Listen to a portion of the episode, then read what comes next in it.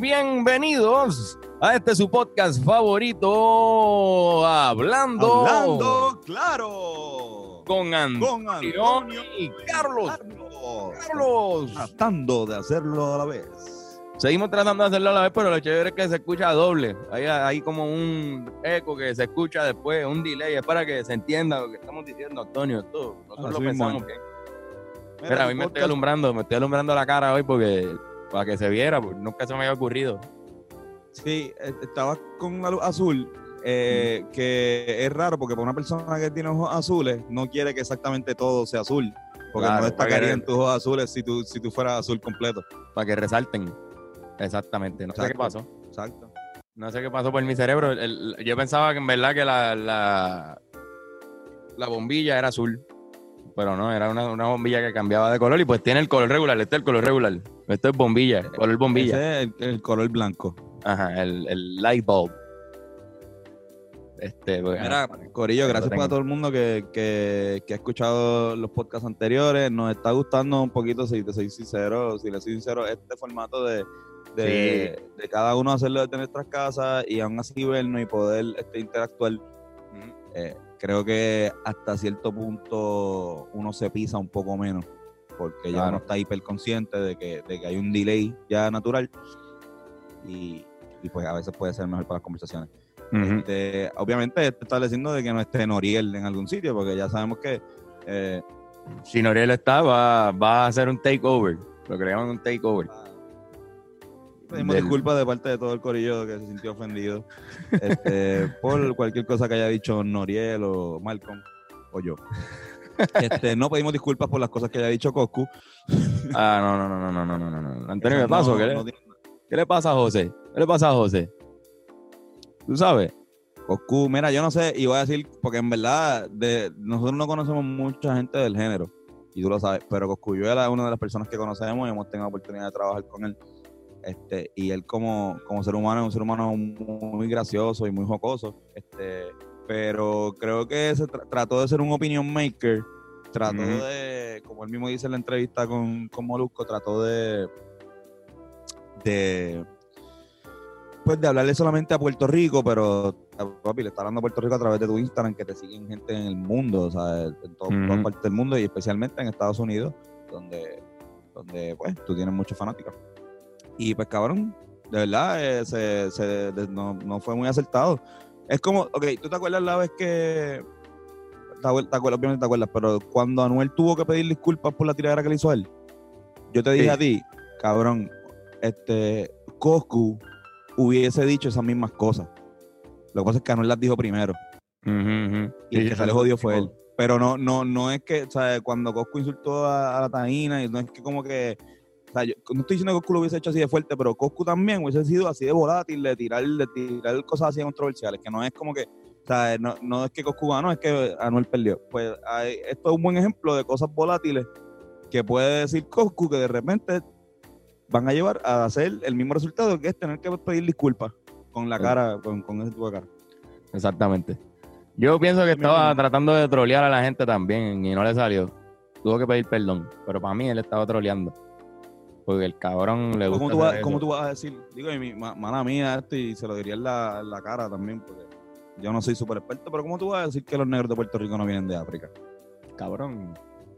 ¿De dónde vienen los negros, mano? Papi, todo el mundo viene, para empezar, si, te- Exacto, si todo el mundo un viene de poco de, África. conocimiento, tú dices, todo el mundo viene de África. En África nació la- la- la- el Homo sapiens que conocemos ahora. El, el, el Gowana, papi. Cabrón, y eso te lo enseñan como en primer grado. En primer grado te, te hablan de, los- de los esclavos. O sea, el, el cabrón no atendió clase ni en primer grado. O sea, en, en primer grado todo el mundo atiende. Cabrón. Pero sí. Antonio, pues, hermano. El tipo no atendió. Hay que, joder- hay que joderse, mi hermano. Hay que joderse, pero mira, no vinimos a hablar de, Anuel. Hoy no vinimos a hablar de Anuel. Hoy, hoy, hoy vamos a empezar una serie de podcasts. No necesariamente todos sean corridos. Pero sí vamos a empezar una, una serie de podcasts de hip hop de Puerto Rico. Queremos, queremos aprender, porque realmente yo, a pesar de que hemos estado en la escena del, del hip hop en el pasado, muchos saben que yo rapeaba, solía rapear. Tengo, tengo una carrera de rapero. Entonces. Y yo de poeta. Y tú de Yo- poeta urbano. tú de poeta poeta urbano. urbano y, y los dos estuvimos dentro de la, de la escena de- del hip hop boricua. Y pues, como quieran que hayamos estado, pues no, no, yo no me considero alguien que sabe mucho de, la historia del hip hop en Puerto Rico, a pesar de que eh, hemos buscado y eso, pero de verdad me considero un principiante. Y pues quiero dejar de ser un principiante. Este es el esfuerzo de aprender. Y estamos, vamos a tratar de entrevistar a par de pilares del hip hop de Puerto Rico. Así mismo es. Dentro de todas las facetas, este podemos hablar de cosas que, eh, cosas pequeñas que sabemos por, para la gente que no necesariamente eh, conoce mucho el, el hip hop. Este, el hip hop es un, es un género que se eh, funda en Nueva York eh, por la comunidad afro Sí, de los negros que vienen de eh, África. americana, Se te está yendo la señal. de los negros que vienen de África. Exacto.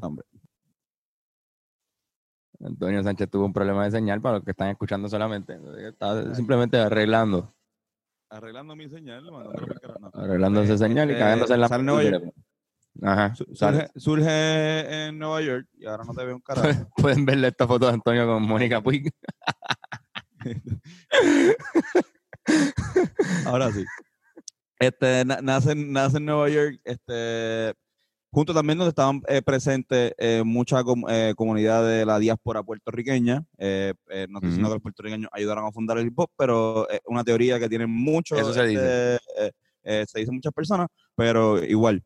Este se da también básicamente porque es una manera de apaciguar lo que eran las guerras de ganga en ese momento eh, buscaron la manera de, de encontrar un, un género o una especie de, de batalla donde tú tengas que guerrear, pero sin usar la violencia. Y por eso es que Exacto. pueden ver la mucho en lo, en, en lo que son las cinco, cinco ramas del hip hop, o cuatro.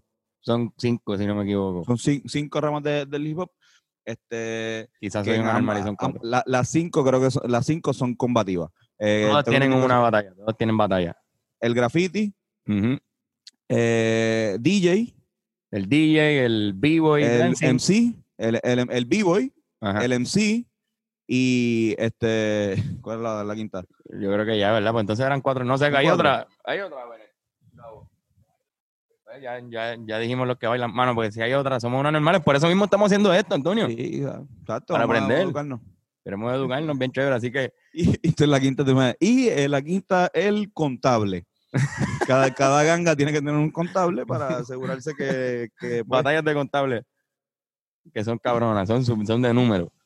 la oficina de Red Bull también. Bueno, pero, pero eso es lo que queremos hacer, queremos educarnos y a la misma vez porque ustedes que están con nosotros escuchándonos aprendan un poco más de estas personas. Hoy nos toca con alguien bien, bien cabrón. Exacto. Decidimos empezar con alguien bien cabrón que quizás sea el, el mejor DJ, pienso yo, de hip hop que hay en Puerto Rico. Posiblemente el mejor hip hop, pues, y estoy seguro que el mejor scratcher que tiene Puerto Rico. Así que es una cosa cabrona. Esta persona se llama DJ Predator, conocido por casi... Considerado amigo de nosotros también. eh, Sí, sí, sí, muy buen hemos amigo. tenido la oportunidad de, de compartir en, en varias ocasiones y de ir a- al, al programa donde él labora, en la, la 94. Antes era este, el movimiento, ahora este, creo entiendo que está trabajando junto con Mikey Bastage en el, mismo, en el mismo horario. Pero también una bestia, una leyenda urbana. O sea, estamos hablando de, de- de como que nosotros conocemos a Predator eh, cuando, eh, desde hace como un año y medio, cuando empezamos a, a, a guisar más, pero nos- nosotros sabemos de que él existe desde antes. O sea, como que una persona que si tú estás dentro del movimiento ur- eh, urbano, ya sea hip hop, este, Acho, lo que es independiente, va, tienes que saber quién es DJ Predator. Y si no estás en lo urbano, también sabes quién es DJ Predator, porque el tipo está guisando todo el tiempo en toda la isla. Así mismo que- Así que sin más preámbulos, les dejamos aquí. Entra en llamada el señor DJ Predator, conocido también como Papo tiene la respuesta. Ahí se conecta. Mírenlo ahí. DJ Predator está conectando su audio. ¿Qué pasa? Tiburoncín. Bienvenido, bienvenido hablando claro, cabrón. Hablando claro podcast. Bienvenido a hablando DJ claro. Predator. DJ Predator está con nosotros en vivo y a todo color. ¿Se escucha? Yo creo que Predator no, no, oye. Estamos teniendo, hemos tenido problemas conectándonos con Predator en la, en la tarde de hoy, así que esto es simplemente un desperfecto de señal, un desperfecto mecánico, lo que está atrasando el podcast en la, en la noche de hoy. Pero mientras tanto, pues, podemos verlo en el struggle. Eso es algo que, que- que pueden hacer si están en el video, pueden ver a... Oye, no, Predator. no, no necesariamente. eh, ¿No escucha? No, todavía no, no, no nos escucha. DJ Predator, a.k.a. Papo, tiene la respuesta. hola, ¿me escuchan? ahora Te, sí. escu- te escuchamos desde el ¿Me celu. Qué raro. No lo Bien. escucho bien.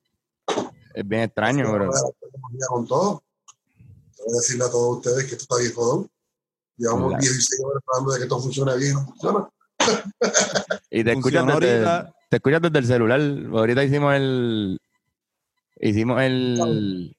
el ¿Cómo se dice? El- el- la prueba de sonido y Soundcheck. funcionó. No entiendo. Hicimos un soundcheck y funcionó. Pero pues, el, el destino nos quiere jugar la, la carta. Hello, hello, hello, hello. Ah, Ahí está, ahí Ahora, ahí ahora está, sí. Ahí está. Pero yo no lo escucho a ustedes. Y él no nos Maldita escucha. Tienes que poner que los, los audífonos los conecta a los de nosotros. Bueno, Antonio, podemos prender entonces nosotros lo que le llaman un cáñamo. Un cáñamo, sí, él- eh, Yo, en vez de, yo, en vez de- Ahora, ahora sí nos Ahora. escuchamos, él nos escucha, todo el mundo está bien, ¿verdad? ¿Ah? buenas noches, buenos días, buenas mañanas, buenas tardes. ¿Cómo están ustedes? Mi nombre es DJ Predator. Estoy aquí Yes. ayudando a esta gente a hacer números de su pobre podcast porque me dijeron que estaban necesitados de Ujú, subir de- su rating. Ya como un buen adulto, pues ayuda a los jóvenes, a los niños que Claro. crezcan, eh, que, que puedan llegar a, a sus metas, como, como, como buen anciano que soy. Exactamente. Gracias, gracias. Y, un, y es un honor para nosotros tener la dicha y la grata presencia eh, de una leyenda viviente. De, Ni tanto, ni tanto. no, Oye, bueno, no, pero que estamos, estamos ahorita presentándote antes de que empezara y dijimos todos tu, todas las cosas que te, que te caracterizan, entre ellas que pensamos que eres el mejor DJ de Puerto Rico, el si no eres el mejor Scratcher, pero se nos olvidó contar que tú eres, eh, eh, formas parte de uno de los cinco tipos con dreads más altos de todo Puerto Rico. Y eso es ¿Cuál es una lista. lista?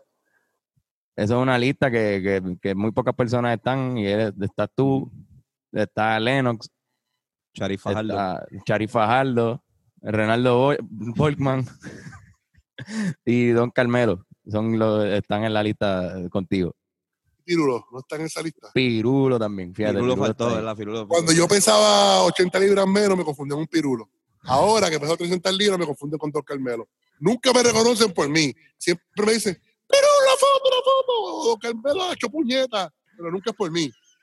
Siempre es por otro cabrón.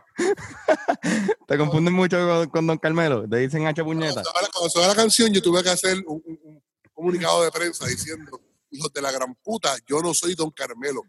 Cabrones, yo soy más lindo.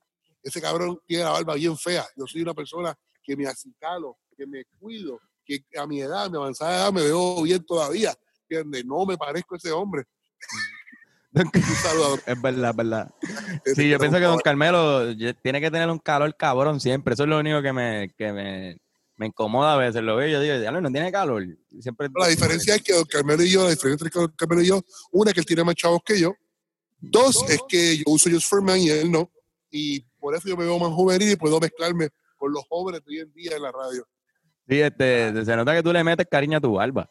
Tu barba está siempre bien, está organizadita, bien en la raya, en la curva del cachete, siempre está bien perfecta.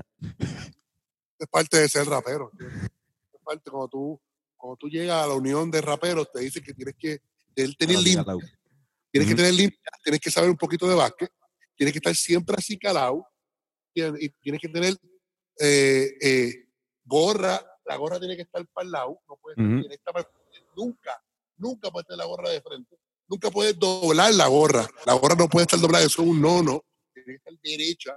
Y Ahí que nos jodemos nosotros. gorra. Sí, ahí estoy yo con la gorra doblada. mira. La gorra no vale nada. La gorra que yo tengo es una mierda. Como tú te la pones es una mierda. No es que la gorra es una mierda, es la forma que tú lo utilizas la que no está bien. ¿Qué tú me recomiendas ahora mismo para que, para que La mejore tú la mi... dañaste, tú la, da- tú la dañaste al doblarle la parte de frente. Sí, pero es que no, no tiene que ser flat. Tiene que ser flat. No Carlos, puedes esto, esto tú lo sabías. Yo, cabrón, yo usaba gorra, tú- yo, yo usaba gorra flat. Lo que pasa es que esta gorra no es flat. Tú eres pelotero. Tú eres pelotero. Los peloteros usan No. la gorra doblada y para el frente. Tú no juegas pelota. Tú no eres Es del verdad. draft. No te pongas la gorra así. Respétate tú mismo. Respétate. Diablo, no, cabrón, es verdad. Tienes razón. Pero sin embargo, la gorra de Team Rubio que venden por ahí es flat. Muy bien. Porque, porque para, para que la compren los cacos. Sí, sí, exacto. Está, está dirigida full a Caco, ese, Claro. ese mercado. Caco, Pero- caco. Somos, somos mierda, puñeta. Somos mierda. Eh. No, Cabrón, cabrón. Estoy diciendo que, que nosotros también la compraríamos, pero, pero que No no- valgo mucho. Tenemos una, ca- tenemos una canción que explica toda nuestra opinión sobre, sobre los cacos. Este, se llama, de- lo pueden buscar en YouTube. Pero- si alguien tiene una La duda. gente que no conoce a ustedes se creía que ustedes son unos blanquitos de Palmas del Mar. Que, que, que, pero yo fui al barrio de ustedes. Y es un barrio sumamente, sumamente pobre. Yo me tenía miedo de estar ahí. Y yo soy de barrio, es una cosa cabrón, ¿entiendes? Yo tenía mucho miedo donde yo estaba metido. Me metieron, ellos me dicen, después de un show, vete con nosotros. Yo me fui detrás de ellos. Yo creía que iba a un party, una jodienda. Esto es una barra de mala muerte. Empiezan a repartir chichaditos los cabrones. Y la música de una bachata bien dura y una salsa bien dura. Y yo, carajo, ¿dónde carajo estoy metido? Es un barrio. Yo llamé un pana mío que fuera el Mau, que es de por ahí mismo, para que, para que me protegiera, porque yo, carajo, yo estoy, me van a matar a estos cabrones aquí, aquí me van a matar. Hemos grabado este podcast desde, Y de- aprendí desde que ahí. ustedes son calles. Me di cuenta Rivera Destino son calles. Así que para todo el mundo quiero que sepan que los Rivera Destino son calles. Gracias, eso necesitaba ser aclarado. Porque hay personas, hay periódicos por ahí que a veces escriben sin hacer mucho research. Pero es verdad, es verdad, mucha gente piensa que somos de, de Guaynabo. Y Lo gracioso es que yo soy de Guaynabo. Mira para allá. Lo gracioso es que yo sí soy de Guaynabo. Mi familia es de los Albizu del pueblo de Guaynabo. Soy del pueblo, pueblo de la alcaldía vieja de Guaynabo. Qué cabrón. Sí, el- es- está cabrón cuando yo descubrí que tu apellido era Albizu. Tú eres la única persona que yo conozco que es Albizu. Perdón. Pero soy de Albizu de Guaynabo. Mi abuelo, que era de los Albizu de la línea principal, se casó con una negra como la noche, trabajadora de comedores escolares. Hicieron 14 muchachos y salimos los Albizu negros de Guaynabo. Y yo soy el más Qué blanquito de los Albizu negros de Guaynabo. Yo soy el primo blanco y quería ser negro, que se hizo creerlo. Quería porque tenía pero, que no era suficientemente negro como mis primos. Eso yo. pero don, Pedro, don Pedro, don Pedro no era blanco. Sí, ¿Verdad? pero son- los de Ponce son como que perfilados. Ok. Si tú lo- los albizus de Guaynabo de Cubita son como que perfilados, son como, los- como los albizus de Ponce. Mi abuelo era así, era más clarito, pero mi, como mi abuela ser negra, lu- lucía el Mercedes, pues todos mis primos medían seis pies en sexto grado y yo medía tres pies hasta noveno. Y era un problema bien cabrón porque siempre me prendían. Y nunca ¿Y qué podía. pasó? ¿Y creciste con cojones después? Yo quise comer con cojones y beber con cojones para llegar al nivel de mi familia, para que mi familia estuviera orgulloso de mí. Mi familia es bien conocida por ser bien fiestera, bien alegre, bien grande, bien, bien. Porque yo soy el más calladito y el más chiquito de mi familia. Para que tú entiendas más o menos. el- Diablo, cabrón. Espera, Wow. Mike, acá un momento. Acá, acá, acá, acá. Ok, mi familia son un montón. Cada primo tenemos un número. Somos de 62 primos, yo soy el número 7. Este es el primo número 18, venga. Es un primo, él tiene como 10 años, men- 12 años menos que yo. Y no se va a ver en la cámara de lo grande que es. Mira, se dio, Ahora, se dio. Es un primo chiquito mío. La- me, me gusta. Eso, él, él es de, de- de tamaño promedio. Tu promedio. Tamaño promedio en tu familia. Si alguien en la escuela, yo, yo era como, éramos como siete albizos en mi escuela cuando estábamos en I, y yo era el más chiquito, el más, bien flaquito, el más, el más, el, me- el menos peligroso. Cabrón, ¿En, en qué año tú te graduaste de cuarto año? Para no preguntarte la edad.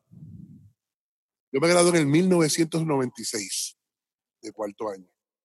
Y cuando, o sea, tú empezaste en el mundo de- del hip hop y de la música antes de tu graduarte, o sea, tú, Yo empecé como bailarín en 1992. 91, o sea, tú 92, estabas en, en qué, octavo.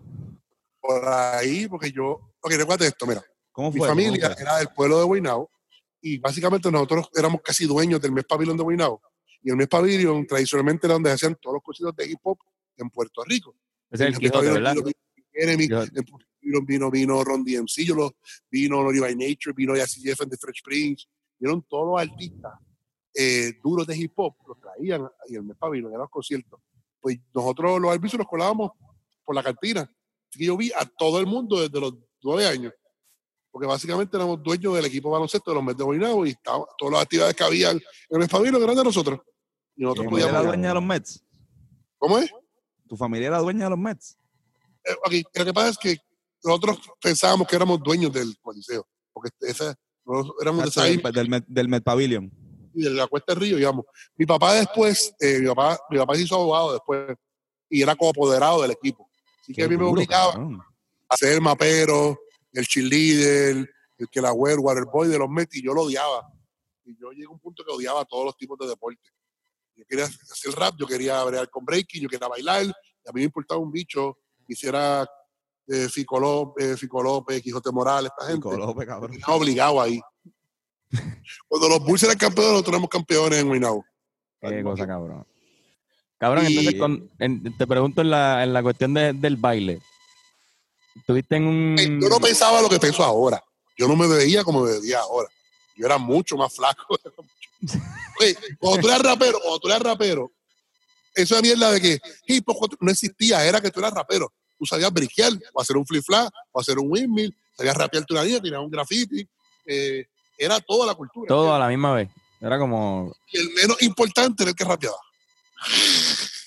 Ya. Y, Y uno como bailarín, uno como bailarín entraba a las discotecas de gratis, entraba a los concerts, se colaba, tenía, tenía conexiones, ¿entiendes? Y, y era- es que era otra cosa. Yo vengo, de la- yo vengo del hip hop puro, yo era, yo era bien fiebre. Como te digo, fiebre que yo no, yo desayunaba rap, almorzaba rap, comía rap, yo no hacía más nada. Yo no me acuerdo haber ido a la high school. No me acuerdo de haber cogido una clase. Pero hacía era escuchar música. No, era una vez yo, yo salí de casa para la escuela y terminé en Santo Domingo, a un show. Con Tito, el de Yo vengo a acabar. Explícanos, por y- favor, eso. ¿Cómo fue Ahí, eso? Porque en el en Guaynabo había un sitio que se llama Diriviri Records, con mi pana Boguito, que ahora creo que es Manny, el de la de, de Queen ahora, mi hermano de Cagua. Pues él hizo esa tienda de discos y yo me metí ahí todos los días porque ahí yo conseguía conectar con gente, llegaban artistas, llegaba gente, y yo quería coger guiso, coger guiso para, para los fines de semana. Porque los fines de semana tú ibas a un party, un 15 años, una boda, o para disco, o para un concierto. Y siempre era, y uno como bailarín guisaba. Fíjate, yo con 15 años, 50 pesos por party, hacía tres parties en un weekend, cuatro parties, hacía 200 pesos, ¿entiendes? Llegaba con Javi, a Michael, hermana de la escuela, yo era una superestrella. Yo me quería que yo era Dios a los 15 años. ¿Entiendes? Ajá. Todas las modas, todas las tenis, todas las, todas las mierdas. Pues yo llegaba ahí y dije, vámonos, ¿cómo andamos? Vámonos. Y nos fuimos y terminamos, yo terminé montado en un ferry yendo por un show. Y yo con el uniforme de la escuela y un bulto con un primo mío, me llevé. Y hicimos un show por allá, yo bailando, haciendo free fly, odiando. Nos invitamos a rutina de camino para allá y ya bailamos un show.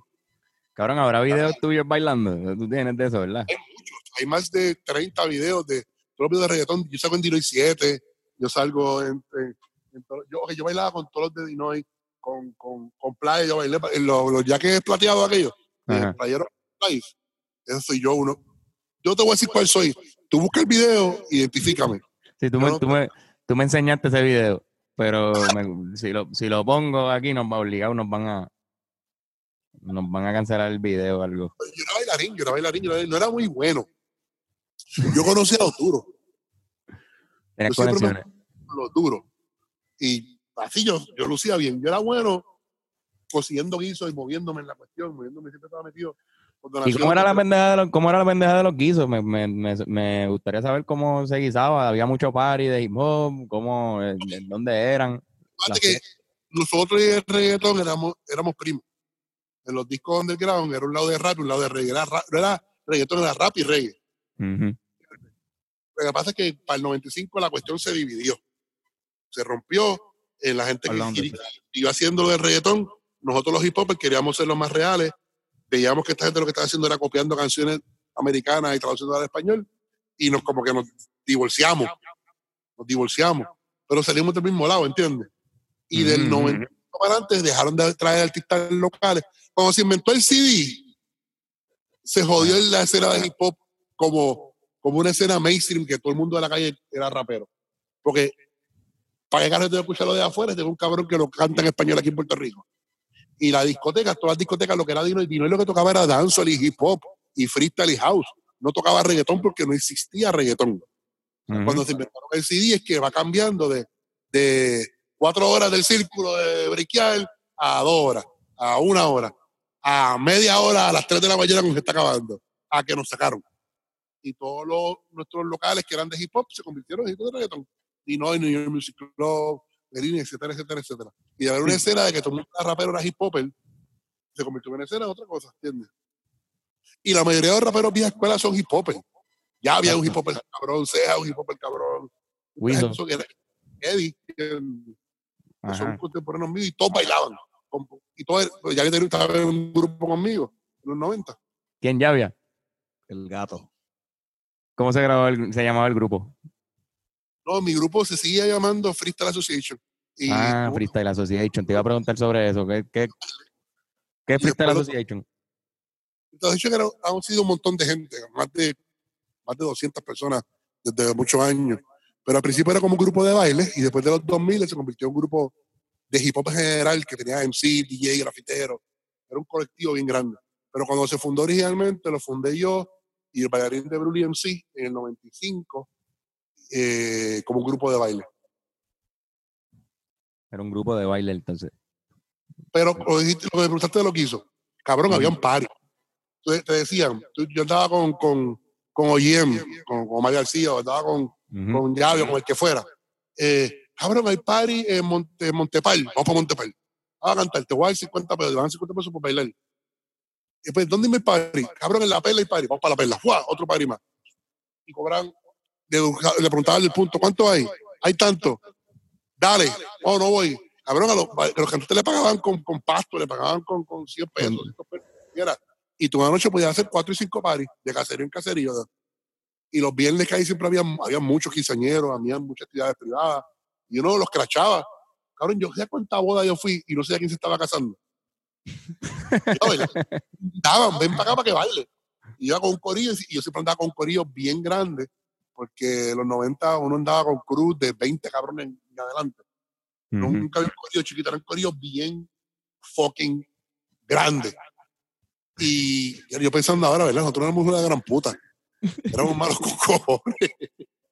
Era un chorro de cabrones. Era, no me miren mal, éramos. Ahora entiendo, espérate. cabrón. No, era un problema. Porque éramos bien territoriales. La gente del área metro, lo que es Guaynabo, la gente en Manantiales, la gente de Llorén, Villa Palmera y Playa Tierra se juntaron en un corillo. La gente de Bayamón había un corillo que se llama el Flavor Squad, que nosotros lo odiábamos. Era hasta el día de hoy hay gente de esa gente que nos ven, nosotros con 40 años, y nos miramos mal por ninguna razón. Era porque era del otro corillo, ¿entiendes? Y si nos veíamos era a retarnos, a bailar. En Carolina había un grupo que se llamaba K-Town, eh, y estaba un grupo que se formaron que eran los Zulu. Y los, Los Zulu, Zulu. Todo el mundo le quería caer. Sí, porque era como, como el Zulu Nation. Como gringo. Ellos se copiaron el nombre del Zulu Nation de, de Nueva York y Mm. se lo pusieron aquí, pero eran unos problemáticos. De hecho, me acuerdo que se llamaba Hickliff, que lo mataron en Piñones, que era, que era un problemático, cabrón. Era, era horrible. Y era, donde quiera que tú te vieras, te retaba como en las películas. Literalmente, como que en la película, eso es lo que pasaba. Era retarse. Y uno practicaba por ser el mejor. Y tú el que no fuera de tu grupo era una mierda. Punto. Aquel Qué rapea, no sirve. A mí no me importara que estuvieras bueno o malo. Cabrón, ¿dónde fue, ¿dónde fue el sitio más raro donde tuviste una batalla de baile? Yo batallé en timeouts, yo batallé en diablo, yo, yo, yo en barra, en quinceañero, en un baby shower, un baby shower. Un baby shower está cabrón. En la acacia. Se formó un, hay un padre en una casa, los apartamentos de la casa eran así chiquitos, Ajá. y era un edificio bien alto. Y era como un séptimo piso. Y un cabrón se cayó del balcón para abajo. Anda mal carajo. Porque nosotros sé que tú cogías al otro, le dabas la vuelta, le dabas la vuelta para abrir el círculo. Pues cuando hicimos eso, él estaba como que para la esquina y se cayó. Lo perdimos. No, no, no se mató, se partió una pata, me acuerdo, no así de hoyo. Wow, cabrón. El chiste es que el pan no se acabó, este cayó y el par y siguió. Parecía, siguieron bailando. Y no, por todo un bicho. ¿no? Cabrón, esos tiempos eran bien locos porque, por ejemplo, había una discoteca en la 75 Infantería que, era, que tenía el piso de goma que brincaba. Ajá. Ajá. Y mataban gente todos los fines de semana. Y nosotros todos los fines de semana volvíamos a la jodida discoteca. Da un tiro a un sitio. ¿Tú, tú, ¿Tú no crees que tú no vas a volver a ese sitio? Sí, sí, sí. Lo, lo- Nos lo pasa lo mismo con el sitio que fuiste, que fuiste, donde tú fuiste a- con nosotros, el barrio. Ahí. Ah, sí. Ah, no. Por eso yo, yo, yo soy de los 90, yo puedo, yo puedo sobrevivir esta mierda. Esto- estos milenios no me van a, meter las cabras a mí. No. Mira, pero eh, ¿cu- ¿cuándo empieza, cuándo empieza lo, lo de los platos? O sea, eh, ¿fue una transición donde bailaba y le metía o fue, fue mucho después? Bueno, en, en los 90 yo era bailarín. eh, yo me gradué y voy a la universidad. Ahí me meto en todas las cuestiones sociales, en todas las jodiendas. Nos amarramos en la telefónica. Ahí yo cambié de ser un irresponsable loco que no iba para la escuela a hacer lo contrario, a ser bien militante, a ser bien cabrón. Y ahí yo empecé a fundar escuelas de hip hop. Yo una escuela en Manuela Pérez, tenía una escuela en Carolina, en Los Ángeles, tenía una escuela en Arecibo. Y, y yo me daba cuenta que como yo estaba bien envuelto en lo de la escuela y organizando a los chamaquitos y bregando con... En el hip hop, si tú no eras activo haciendo un elemento, o era un duro, eh, o bailando, o rapeando, o disjoqueando, no te respetaban. También yo trabajaba con Moisés Abreu, Moisty, que hacía los, nosotros hacíamos los eventos de Sprite. Spring Break y jodiendo, le dimos a Tony Hawk, de, de cabrones, alquilábamos el, el parking de ahí, de lo de Plaza de las Américas, y poníamos trampa y jodiendo, y hacíamos eventos bien grandes. Y yo podía ser más productor. Y una vez nosotros íbamos a contratar a un DJ, y cada vez que, lo contratábamos para el mismo evento, él nos cobraba más, y nos cobraba más.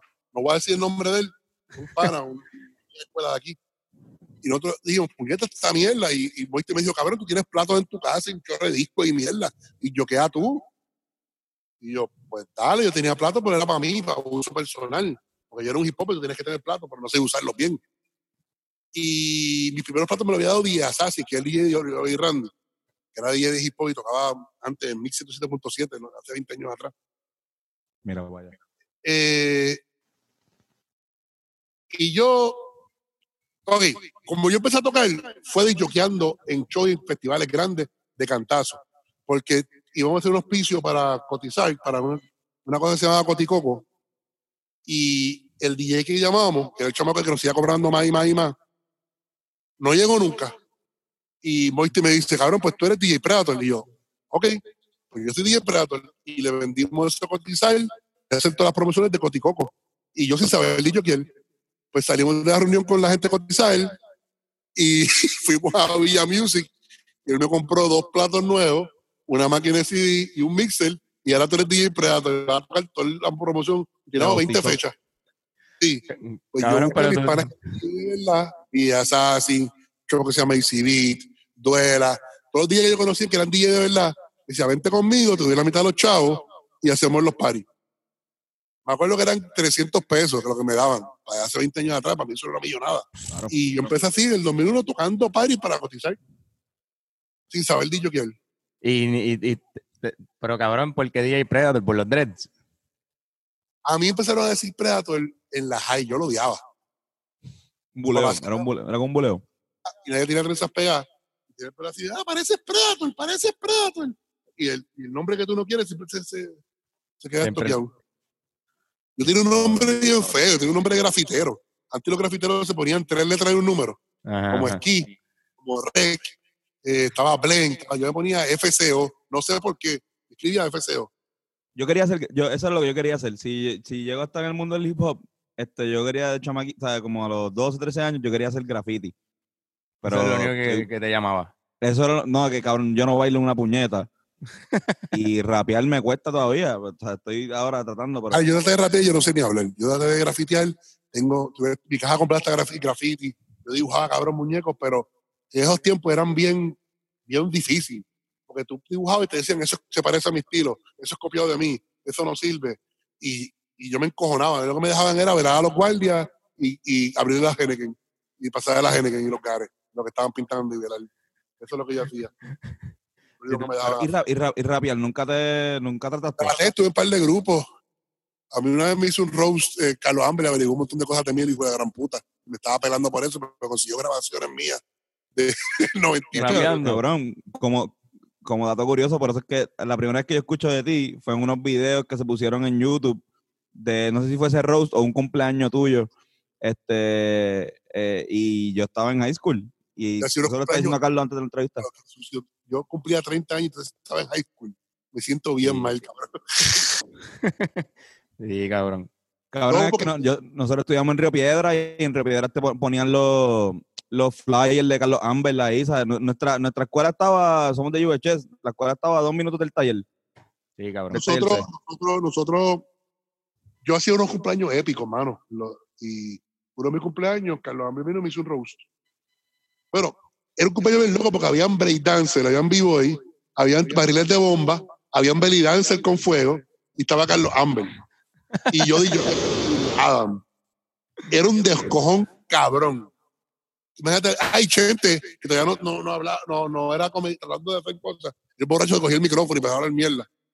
Sus primeras cosas como locutor y jodiendo era conmigo, en los paris míos que él animaba. Y después de media hora me cansaba y le apagaba el micrófono para hablar una mierda cabrona. Gente, hablando una mierda cabrona, gente. Antes sí, antes hablaba una mierda cabrona. Nosotros eh, acá- hace dos, hace dos episodios estuvo gente con nosotros y hicimos un podcast de cuatro horas. Casi no habla mierda el cabrón. Casi no habla Básicamente, yo creo que tenemos el podcast más largo de Puerto Rico, posiblemente. Cuatro horas y pico. Cabrón. Ese Cuatro cabrón. Ok. Cuando yo empiezo a disjoquear, hace mismo tiempo 80 empieza a disjoquear. En el hip hop, como DJ, a mí no me la querían dar. Porque son bien, bien jodones. No me la querían dar. Y yo empecé a juntar en la escena de los raves de, de electrónica. Que ahí donde está Chente. Y yo sabía bien cabrona. Y Ahí ahí está gente súper loco bailando. gente era DJ en Pinkskirt, lo que es la pizzería ahora del Río San Juan. Ajá. Está al lado de, de- de- ¿cómo se llama la barra esa? Ay, Pirilo, Pirilo se llama la. Ajá, pirilo, pirilo. En el 2001, 2002, Chente era DJ ahí. Eh, ahí yo lo conocí por, por gracias a Irene y a Yuyu, que había un foro que se llamaba Frecuencia Electrónica de Noctámbulo. Traje mucho tiempo con Noctámbulo también. Y yo llego al París y nos presentaron para yo tocar con él. Y ahí nos conocimos. Entonces yo empiezo a ver, verlo en los paris, los raves, y él lo ponían a abrir a las 8 de la noche, a las 9, que no había nadie. Entonces él tocaba mejor que todos los mierdas que estaban tocando después de que haciendo agua, haciendo hacía los discos, y ese cabrón escrachando, y tocando Feeling Hot, Hot, Hot con un hip hop, haciendo tocaba rock, tocaba, tocaba la canción de los Ghostbusters con una canción de, de DMX. y de Sí, sí, bien creativo. Un tipo, ¿Viste un tipo creativo en los platos? le daban el respeto y como siempre estaba borracho y bien loco y diciendo chistes. Pues yo empecé como que este cabrón, yo no quería que nadie lo prendiera, que nadie le- yo lo defendía bien cabrón. Y entonces le dije, vente conmigo, vamos a, a bregar. Hicimos un grupo que se llamaba Espérate. Los Fantásticos. Para un momento ahí. Tree. Antes de que, antes de que siga esta increíble historia de cómo, de cómo tú te juntaste con Chente, esto se va a ir ahora mismo. Así que vamos a ir a una pausa de deporte y regresamos en un minuto a seguir con la historia de Chente, porque si no, esto se va a ir. Y en los deportes, ¿Quién está en los deportes? Los deportes para darle el análisis deportivo, que esta semana es buena porque, porque hay un par de noticias chéveres. Viene el tipo que tiene un montón de mascarillas de, para, para el COVID. Va a estar dando los deportes hoy. Así que nos vemos en breve. ¡Sa!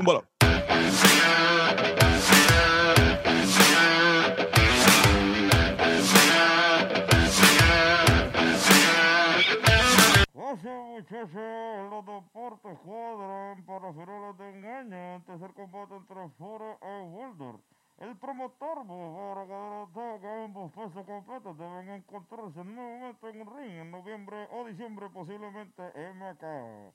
En otra noticia, volvió la NBA, vuelve la NBA y se jugará en Orlando en el complejo de Disney World. En noticias de NBA, la Marcus Aldridge será baja de la escuela de San Antonio en la que resta la temporada. Aunque superó con éxito la operación del hombro derecho, el pivot de San Antonio no ha podido recuperarse lo suficiente para regresar a cancha. Seguimos con el podcast.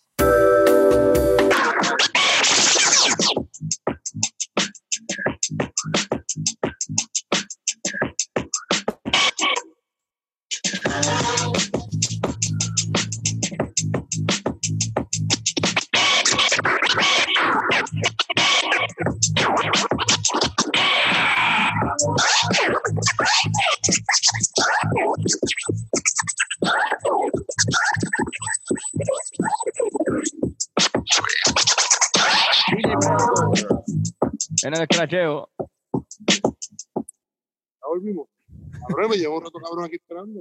Perdón, cabrón. Mira, disculpa, disculpa. Puñeta, es que tenemos una versión gratis de- del programa. Entonces nos, nos permite nos permite grabar 40 minutos cada vez. Entonces, ya iba por los 40 minutos y pues tuve que parar porque si no, no iba, te iba a enganchar justo cuando estabas contando lo de Chente, que no quiero que la gente se lo pierda. No, no, y sabes que estamos, la, la industria de la música está media jodida, así que estamos tratando de minimizar los costos. Me imagino, me imagino. Exactamente, Me exactamente. imagino. No, mira, imagino. pero, pero para, para seguir, este, la historia de Chente. Sí, señor. Ah, yo conocía, yo conocía a Chente eh, tocando. Y él era el que le pichaban, el que le pagaban una mierda. Él, él estaba tocando en diferentes lados. Yo no sé cómo conseguía uno que hizo bien loco, bien cabrones. Pero el, a Chente le tenía miedo cobrar. Él no le gustaba pedir chavo. A mí me daba mucho placer cobrarle a la gente. A mí me gusta esa mierda. Me gusta que me paguen, ¿entiendes? Yo, yo, yo aprendí, yo aprendí que, que, que a mí me da satisfacción decirte, cabrón, me debes, págame, que es la que hay. A ti te gusta que, básicamente, que la gente te deba dinero, más bien te gusta eso. No, no, me gusta que me paguen. No me gusta que me deban. Me gusta el acto de yo decir Ok, perdón. tú me des dinero por lo que hice o por lo que no hice, no importa. Recibir dinero de la gente es, es mi motivación, es bien, es bien, es bien satisfactorio. Y, y porque lo aprendí tarde en la vida, porque por muchos años yo no recibía dinero por lo que yo hacía. Y ahora me gusta esa mierda. Esa mierda me, me causa. Es orgánico para mí. Uno, uno siente que lo está haciendo bien, ¿verdad? Uno dice, ah, pues, Sí, soy sí, cabrón sí, es como- soy una es que es, es como que trabajar y no cobrar, es como chingar y no venirse. Es como que, De acuerdo. no sé. No terminaste, ¿entiendes? No, hay- no, ¿Verdad? llegó a la no llegó a término. ¿no? Y más cuando se llega un trato, o sea, si, porque si tú, yo llegué y empecé a hacer el arte sin que tú me dijeras que, que me iba a pagar, pues otra cosa, pero si tú, yo llego a un trato con alguien, o sea, mira, eh, no, no, es, no, es, no es raro en esta industria que, que te paguen las cosas como en cinco meses o en seis meses Sí, mano. y, y está cabrón, tú decir, mira, no, tú sabes, eso no es mi problema. Yo hice mi trabajo ya, ¿entiendes? Y a, a mí también me encanta. A mí me ¿Por qué pagan tan tarde? Mientras más, yo que imagino que a ustedes le pagan el mismo día a algunos de los shows. O todavía hay shows que le pagan a tres meses. Que dice que a hay- 30 días y llega a 90. Hay shows que te pagan tarde todavía, sí. A nosotros. Todavía hay shows que No, no, no es show, hay gente, hay, hay Hay gente, productoras, no vamos a decir, porque después no nos llaman más nada, que, que hay gente que ya paga el mismo día. Sí. Y ahí siempre los más pelados son los que pagan más rápido. Mira, sí, mano. De verdad. Los grandes, Pero, las- Tienes la razón. y ah, te, te, te hacen gatear, tienes que llegar hasta allá, Sí, a si, no el preguntas, cheque. si no preguntas, mm, no cobra. Si no preguntas, no cobra. pero últimamente sí, este, esto- estábamos poniendo que, que nos tenían que. Empezamos a aplicar la, la pendeja del adelanto. Ajá, de- de que pagar mitad antes y mitad después. pagar la mitad antes y pagar Ahora la, mitad haciendo esto, canto de cabrones, ¿para qué se Ah, pegaron? no, no, ahora no. eh, La, última cepa de guiso antes de, de que pasara todo esto. ¿sabes? Como Prueba, pre- prueba Bonnie, prueba Bonnie. No, mano, Nacho, pre, No, no, post, Bad post. Bunny. Bad Bunny. Post Bad Bunny, prueba Bonnie no, no. No, Bunny- se Yo quería que prueba. Bonnie, que ya que hice para el show con ustedes. Y yo dije, estos cabrones están pegados, están adelante. Yo quería que están con el mismo día. No, yo aprendí y aprendí a, a- de, de lo que hizo. Pero vamos, a ver- vamos brincando cosas, vamos, vamos a ver el patrón, vamos a ver el patrón. porque Estamos en el principio. Y empezamos a hablar de los guisos de ahora y jodiendo. Exacto, sí, sí, sí. Entonces, ¿dónde quedamos? En- en- en- cuando empecé como DJ, cuando conocí a gente, bla, bla, bla. Cuando conociste a gente que tienen, ustedes tuvieron un grupo, ¿no? El- Pues el terminaron Fantastic haciendo Tree. un... Sí, sí, pues yo empecé, a, yo empecé a tocar en los raves, en los parties de electrónica, etcétera, y ahí conozco a Chente. Eh, hicimos un grupo con otro miembro de Freestyle Association que se llama Glenn, Right Max Rhymes, que era el hip hop en dos patas. ¿Tú has visto a Arcángel? Lo guillado que es. Ajá. Pues, Arcángel- era un nene teta al lado de este tipo. Right, él creía, Tipo él bien cree todavía que él es- no, no, él es Dios. Ok. Él es Dios hecho hombre. Él, es- tú eres el mejor que rapea, el mejor que batalla. Ok, él perdió la batalla de los gallos porque se cansó, insultó todo el público y se fue para el carajo. Ya, esto no vale la pena. Porque se, se cagó en la madre de todo el mundo y llegó a la final. Eh, el tipo, todo lo que hacía era un duro, pero era insoportable. Era el más duro escrachando, el más duro rapeando, el más duro grafiteando, el briqueado, era la bestia. Pero como era Dios, había que hacerle todo por él. Y cuando hicimos el primer show, lo hicimos en Rumba, en el viejo San Juan. Hicimos un show en cojones, hicimos camisas con el nombre de nosotros. ¿Ese es el barco? ¿El, el barco? No, eh, había un sitio que se llamaba Rumba que ponían salsa arriba en la, en la calle de Sebastián, Ya, en ya. el viejo San Juan, que se llamaba Rumba. Y hacían cosas de salsa y jodienda. Y nosotros lo, lo cogimos para hacer nuestro primer show de Fantastic Tree.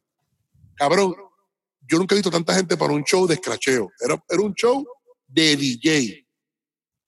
Creo que estaba Gofader viéndonos y nosotros empezamos y empezamos a hacer matchups de discos bien locos. Nosotros tocábamos Pacheco, Menudo, tocábamos el Burrito Sabanero, eh, pero era vinil con, con rock, con hip hop, era matchups de cosas bien locas. Nosotros vimos un cabrón que se llamaba Citrit y ese era nuestro héroe, nuestro ídolo, que él tocaba lo que fuera y soía cabrón, y lo hacía sonar cabrón. Y eso es lo que nosotros aplicamos en vivo. ¿Qué pasa? Cuando terminamos, Glenn dejó los platos, los discos, todo el equipo para que desmontáramos todo lo de él. Y nosotros Todo lo. Eh, sí. Y ese tiempo era con disco, que para tú tener un party tienes que tener cuatro cajas de leche cada uno. Para tirar un party, para tocar una hora de música eran dos cajas de leche. Yo tiraba un party toda la noche y tú solo tienes que llevar por lo menos seis cajas de leche llenas de disco. Porque un disco tenía dos canciones. que tú no podías, tú no podías básicamente pedir pon para ir a un par y tú tenías que tener tu carro porque para, yo, llevar yo pedía, cosas. yo a veces estaba a pie y tenía, y gente, me- y tenía gente que su trabajo era llevarme las cosas. Tiene un cabrón que se llamaba Flaky, Flaky Sage Flows Precise, iba a los shows conmigo, él llegaba conmigo al party, bajaba todas las cajas de leche, las subía al segundo piso, se iba para la casa, dormía un sueño y volvía a las 6 de la mañana a coger las cajas y ponerte en el carro. Anda, a veces no iba a los parties, él iba a, su trabajo era montar y desmontar y le daba 40 pesos. 40 pesos de lo que te pagaron esa noche son para el tipo que te tenía que bajar los, el más duro haciendo eso, el más duro con cajas, el más exagerado en Puerto Rico se llamaba DJ Topics. Y Topics llevaba toda su colección de discos para todos los paris. No importa el party, iba con 14 cajas de leche. De, él tiene una van y la van estaba llena de discos. Hasta un día que borracho dejó la van parqueada afuera y con el sol se le dañaron casi toda la colección de discos. No. Se doblaban, cabrón, con el sol se doblaban.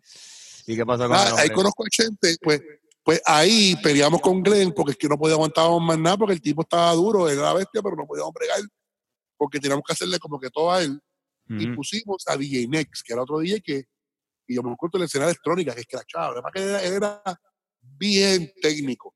Él, era, él aprendió con Godfader y era, era una cosa, una bestia crachando, era bien. Él escribía la rutina, la- el set, como que ahora va a estar este corte, a los 30 segundos, tantas barras para hacer este cracheo. Y nos trajo esa mierda porque yo era el del negocio. Gente era el espontáneo, el loco, y él que nos dio estructura. Y empezamos, eh, había un cabrón que, nos, que se enamoró de nosotros y nos puso a abrir un concierto, conciertos de Halloween bien grande de Cool Light. Nosotros le Ajá. abrimos a Teo Calderón, Oh, shit. y era con Arcángel, Teo Calderón y nosotros Fantastic Tree. Y hicimos ese party Halloween. Bueno, yo estaba tan emocionado que me llevé a mi esposa, la media de los nenes para allá, y estábamos dejados hace tiempo. Y yo, nosotros no queríamos, yo no queríamos en Dios un carajo, pero ella era cristiana y, y hizo una oración por nosotros porque Chente estaba cagado. Y estaba cagadito. Ora, ora, le dijo, ora por nosotros, ora por nosotros. Hicimos un show, nosotros tocamos entre 5 mil personas, Pacheco y el burrito sabanero. En Anfi, en Anfi. y la gente empezó a gritar y a bailar y a brincar con menudo con nosotros. Y fue Qué épico. cabrón. épico. ¿Qué pasa? Chente quería ser comediante. Chente quería ser. Un día me dice, yo quiero ser gracioso. Y yo, cabrón, estoy gracioso con cojones, no ves- no ves tu cara, cabrón. ¿Estamos hablando de qué año? Como para el 2007. Nosotros tuvimos un par de años tocando y haciendo show los tres y jodienda. Hicimos un montón de festivales y jodienda. Hicimos un party de la, de la marca Zion de carros con Zion. Con Zion. En serio. Era Zion, nosotros. Y me acuerdo que ese party no fue nadie. Era en Pulpala, se dio San Juan, y no fue nadie. Fue uno de los cheques más grandes que yo he cogido para tocarle a los ejecutivos de, de Zion. Habían 10 personas que no sabían lo que estaba pasando y nosotros escrachando, tocando discos de Menudo y Pacheco con, con hip hop, con Sean Paul, con Beastie Boys. Y ellos no entendían, pero estábamos ahí. Y cobramos un cheque cabrón sin que hubiera público. Qué cabrón. Gente quería ser gracioso, yo empecé a hacer unos paris de, de dancehall, él empezó a hacer unos videos con Víctor Villamil y a grabar, y empezaron a hacer, y él se viral, y tenía su, su, su blog que estaba cogiendo fuerza. Sí, sí, Y yo-. Y yo, como Next seguía a nosotros, pues si yo decía que sí, yo te decía que sí, Next decía que sí. Pero como Chente se quitó y yo estaba en la mía, pues Next, estaba yo solo, me quedé yo solo. Ahí entra el cerato. El cerato es un artefacto que hace que tú puedas manipular toda tu música que está en tu computadora con discos de vinil. El Exacto. disco tiene un tono y le dice a la computadora cómo tú estás moviendo, porque el disco lo que da es para adelante y para atrás, nomás, no hace más nada. Dice Ujú. cómo tú estás moviendo la mano para adelante y para atrás. Y tú tienes Ya. toda tu colección en tu computadora. Y, y con eso ya no Va- tienes que llevar toda tu colección a. a- Pues, exacto, yo empecé a transferir toda mi música a digital y yo empecé a hacer como 80 ya estaba quitado y yo también estaba solo, empecé a tratar de hacer la rutina de nosotros, yo solo junto. Eh, yo no conseguía guisar, yo guisaba mucho porque Chente siempre tiene un ángel con él, que él lo contrataban, lo llamaban para cosas y, y jodiendo y hacía el negocio. Pues yo cogí, pues me hice, me hice pasar por, un, por uno de ustedes, me recorté el pelo. Yo me lo recorté por otras razones privadas, por otras razones mías personales. Y por como que para empezar de no, para liberarme de muchas jodiendas. Pero el, el la, lo que pasó con eso fue que yo con el pelo cortito pare- puedo pasar por blanquito. Me, me peinaba, me vestía con camisas de cuadritos, ponía unos dockers, me, me metí un sombrerito y empezaron a llamar países más grandes. Entonces en Mayagüez empezaron a llamarme la gente medalla a los Yellow Pass. Entonces le abría Cultura y Arcángel en, en Yellow Pass. Y una foto mía, que hay como 10 mil personas y yo así con las manos arriba. Eso fue ahí, en el 2007 y me volví una jodida y yo tocaba en yo tocaba por allá, tocaba por acá, en todos los eventos grandes. yo Cabrón, mala mía, mala mía que, que, que, o sea, de verdad por, por tú, tú sentiste bien cabrón ese cambio. Porque a mí no me te llamaban. Te, veían más Cabrón, yo blanquito. tuve que inventarme, yo tenía que inventarme gimmicks y jodienda para pegar como los Fanatic Tree. Era el gimmick, nosotros lo llamábamos porque era el gimmick de los tres DJs al mismo tiempo. Ujú. ¿Entiendes? Y cuando yo traté de hacer cosas yo solo, no, no daba pie con bola porque me veían muy, yo me veo muy, y yo soy muy agresivo, como que muy, y la gente me coge miedo. Yo cambio como que mi look y me jodían y me jodían y, y empiezan a llamarme. Y empiezo a guisar, a guisar, a guisar, a guisar, a guisar, a guisar. Y empiezo a hacer un par y se llama los Dancehall Reggae Classics, que se pegaron de una forma anormal. El primer par que nosotros hicimos, metimos 200 personas. Y para antes fueron 400, 800, hasta que tuvimos que hacerlo en Vatican, que lo hicimos una tarima afuera, una tarima adentro, una banda, estaba ahí el Babrúa, estaba yo, Adam, el otro, una cosa, se volvió una cosa bien loca. Pues en ese tiempo yo estaba guisando un montón y poníamos a Chente, que él quería aprender a hablar y jodiendo y hacer stand-up, pues lo poníamos a animar los paris. Wow. Y, ahí, entrenamiento. Una, la ex, una vez que era ex mía que trabajaba en televisión y, trabajaba para programas de televisión, para el programa de Silverio, de todas las noches. Ella trabajaba por Objetivo Fama. Pues ella empezaba a grabar y empezó a grabar los primeros videos de Chente haciendo jodienda en video. Pues ella empezó a grabarlo. Y después pues, siguió haciendo cosas con, con Víctor y por ahí para abajo con arroz con ping y jodienda. Ujú. Sí, que eso es. Ellos se convierten en, en- un canal de YouTube que se llama Eso es, que ahí nosotros entramos a, a conocer quién era Chente. Nosotros estábamos en séptimo o octavo grado. Eh, lo que nosotros decíamos era que era un party danza, de danza, Octavo. yo empecé a ver unos videos de gente bailando que se tiraban contra el piso, que perreaban bien locos. era- Sí, sí, sí, sí, que era... Y, y me di cuenta que en, en Barrio Obrero había una comunidad de gente que hacían país de danza en, en sótano y en techo. Y, y yo dije, voy a hacer esta mierda acá y voy a hacer esa mierda. Invité a todos los pretos que yo conocía de Barrio Obrero, toda la gente mía del reggae, toda la gente del hip hop, hacer país de, de reggae viejo de los 90, de joder. Y el Chenta re- el el- con el hip reggae en hop, ese momento estaba, estaba pegado. Ujú. Chenta brilla con hip hop, y después yo y Nex tocábamos, nosotros teníamos los 45 originales de las canciones, de Murder She Wrote, de, y tocábamos con los 45 originales, con los 45, es una cosa bien, bien gufiada, dejarte ahí. Que eso es Y- 45 para la gente que, que no entienda. Eh, los discos, Qué estos bueno. Eso es lo bueno de tener un tipo como Predator. Miren, acá saca Mira, mira, Camilo, los pequeños. Discos más pequeños que. Que, co- que corre una rotación más, más rápida. Ujú. Tiene el rotoende aquí, le pones un adapter en el medio y tú lo pones a correr más rápido. Y los discos y los dos play originales de, de, los, de los discos. Yo Wow. tenía todas esas cosas. de- Nex los tenía porque Nex era bien mítico. Y me di cuenta que él tenía toda la colección de reggae vieja. Barrington Levy, Sister Nancy. eh, eh, lo tenía todo en 45. Tenía una cajita con 245. Y tú, vamos a hacer un party con estos discos. Y empezamos a hacer esa mierda. Entonces yo empecé a pasar, a grabárselos todos en el Cerato, en, la- en Pitri. Ajá. Y la colección también. Diablo. Nosotros logramos, por ejemplo, yo tengo, yo tengo un cojón de discos. Yo tengo a Green Tú tienes, tú tienes, Predator, dicen, dicen por ahí, a mí me dicen que tú quizás tengas una de, las de las colecciones de discos más grandes de Puerto Rico. ¿Eso es verdad? No es de las más grandes de Puerto Rico. Yo soy un nene talón de la gente seria que colecciona discos. Pero yo sí tengo una casa llena de discos. Yo tengo más o menos. De, de hip hop, tú puedes ser el que tenga la, la colección más grande No, no, no. Yo creo que, por ejemplo, Yalsi, el de Intifada, Ajá. tiene más discos que yo. Tiene una colección más inmensa que yo. Cabrón tiene Y más inmaculada. Pero yo tengo, yo tengo, yo tengo básicamente como este, este que tenga, yo tengo cuatro racks de estos llenos de discos en casa, por toda la casa. Mi casa llena de discos. No vengan a saltarme, cabrones, que esto no. No, no, no, ni para el carajo. Eh, y con eso es que yo hacía música, con eso yo empecé a producir. Porque yo un tiempo que yo empecé como DJ, empecé como productor. Y empecé Entonces a- los a- discos, los discos, los discos ahora, o sea, en esa etapa de productor más todavía, pero los discos ahora que ya está lo del Cerato, por ejemplo, y, y que la música la puedes conseguir donde, donde sea. Pero no suena igual. Exacto. Tú lo Pero usas para el. producir, para producir, para picar, para picar cosas. Ujú. Ok. Ok, ¿cómo te explico? Sí, uno usa, es más fácil. Porque está todo ya todo pasado en digital y está todo. Y picar cosas y buscar sonido es más fácil. Pero antes la idea era sonar lo más pesado posible, lo más duro, más rough. Y lo mejor era samplear de disco. Picar de disco, batería, sonido, trompeta, lo que fuera. Y la, la base del hip hop es coger de todas las músicas y crear cosas nuevas. Haciendo, eh, y lo mismo para hacer las artes en el baile, en el graffiti. Cogen de las diferentes artes y las hacen tuyas. En el baile Porque tú coges de la muera, usas de la acrobacia, usas de, de, de diferentes aeróbicos de artes marciales y la junta. Y la junta Sí, en el baile del hip hop. Así mismo en la música del hip hop.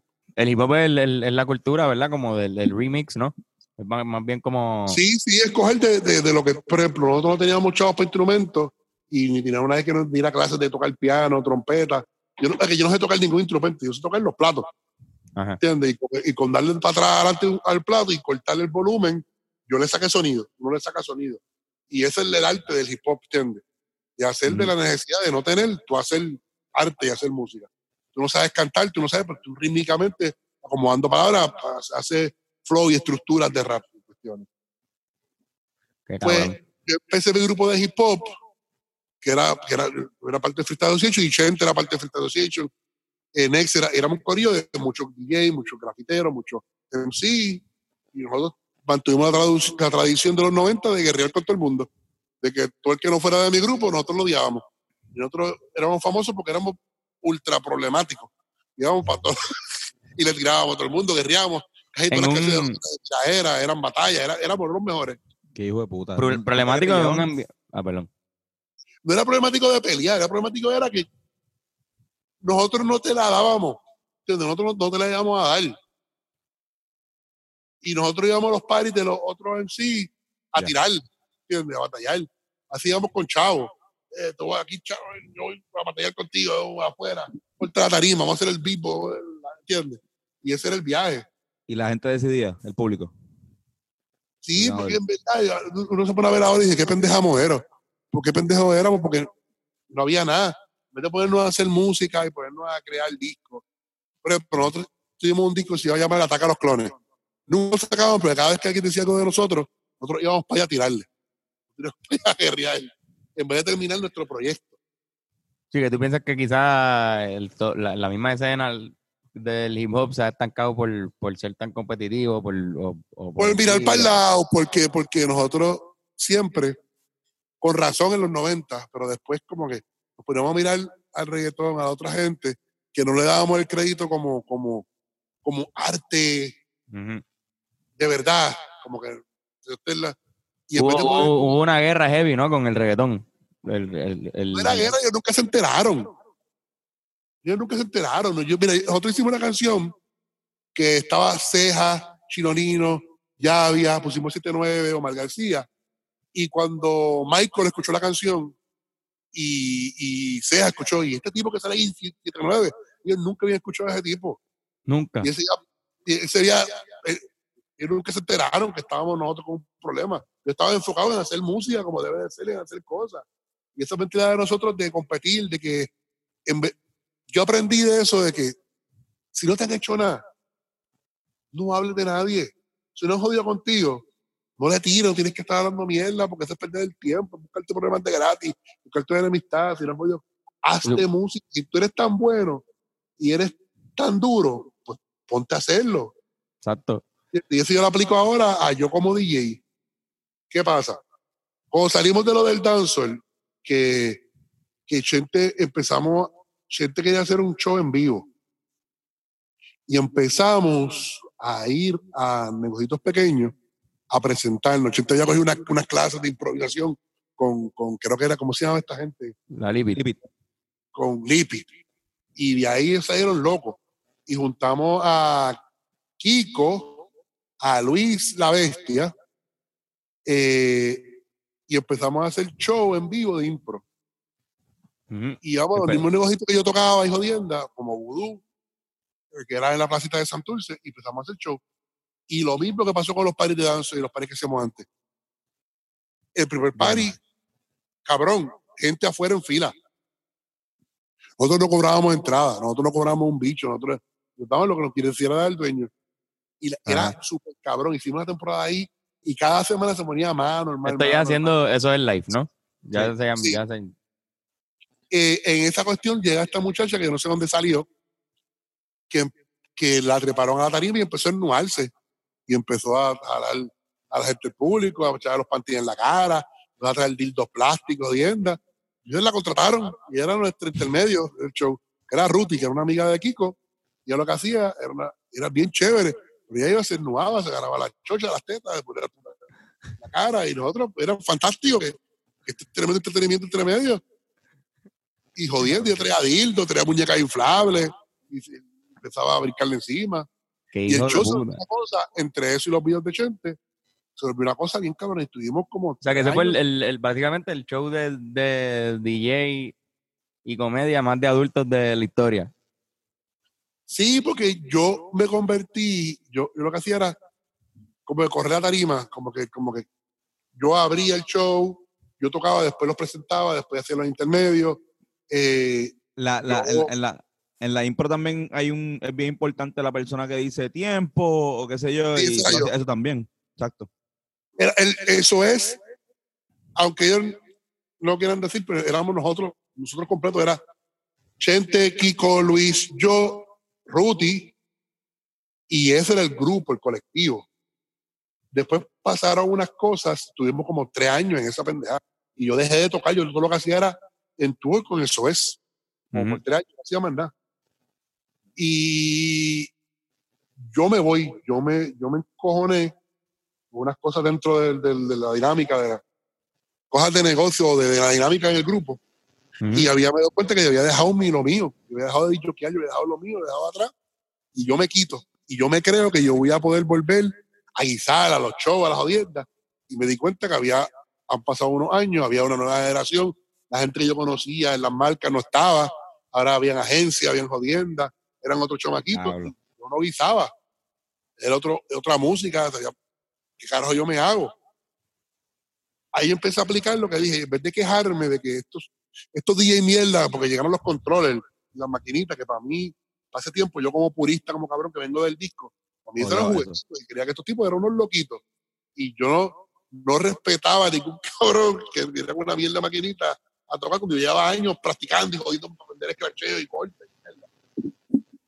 Pero dije, en vez de ponerme de cabrón como antes, a guerrear, a joder, a tirar, a hablar mierda, no, si tú eres más duro que ellos, vea los guisos de ellos, piensa como de cero, como si fuera un DJ nuevo, y empecé a ir a, a lo que era coaches, que se empezaba a Cole, en Atorrey, a tocar la música de yo antes, yo nada más tocaba antes lo mío, yo nada más tocaba hip hop y dancehall, yo no tocaba más nada, yo tocaba lo mío. Yo no quería tocar reggaetón, yo no quería tocar lo que estaba pegado, yo no quería tocar, lo que me salía los cojones a mí, porque yo quería tocar cosas que fueran divertidas y, y únicas. Yo tocaba reggae, pero mezclado con una loquera, con un corito, un disco que encontré de chiquito, escrachándole encima. Y ese era el viaje mío, ¿entiendes? Eh, tocar cosas que tú no te esperaras en el party, por estar bailar con esas jodiendas. Pero tuviste que acoplarte a lo que estaba pasando en el momento me, para. me, me tuve- me reté. Porque si yo estoy diciendo que esta gente son una porquería y me tiene que contratar a mí y me tiene que dar el machado a mí, pues yo tengo que demostrarlo. Pues yo empecé, yo te voy a ganar a ti en tu propio juego. Yo empecé y la gente empezaron a ver la diferencia entre tener un DJ de verdad a plato, con skills, a un cabrón que pone canciones y hace requests y, de- y, y deja lo que está pegado y ya está. Y la diferencia se veía en un ambiente de club, en un ambiente de, de, de party comercial, de party top 40. Y tú veías la diferencia y empezó otra vez a crecer desde cero. Y por eso es que hago lo que estoy haciendo ahora, que estoy en la radio, que estoy en el movimiento, que ahora estoy con Make Backstage. Yo hace 10 años atrás no me hubiera atrevido a hacer nada de eso. Porque yo era súper, súper, súper hater. purista, tú eras no. hip hop. Sí, y conociendo porque yo conozco a todos los originales de reggaetón, toda la gente que del ambiente, pero era que porque yo no quería tocar nada que yo considerara que fuera feca, o que no Cabrón, y te, fuera... te- y te pregunto, entonces, tu, tu, tu opinión sobre, sobre otros raperos de, de- de lo que le decimos la nueva o, o el trap de hoy día, la música urbana de hoy día, pero comercial, mainstream.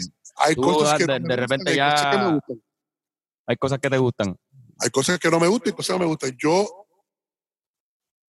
yo aprecio los skills. En, en español, el talento, la habilidad, la destreza. Por eso me gusta mucho lo que hacen ustedes. Eh, y no es por el bicho, es por, por la verdad.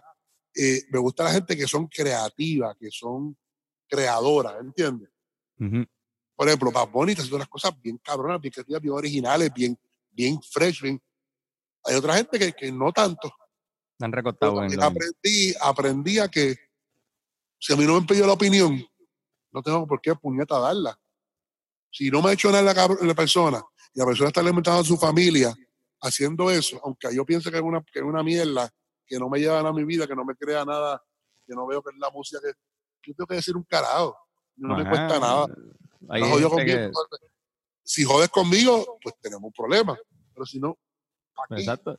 ¿Por ¿Y para qué? Exacto, como que, por, por- por ejemplo, eso es lo que a la gente le gusta, y ese tipo está haciendo lo, lo que a la gente le gusta, porque tú tienes que, porque tiene que venir alguien a, a decir comentarios de odio. es con la gente que, que lo he hecho con mi música a través de los años, siempre con lo- la gente que he producido, con, la- con los grupos que he sido parte.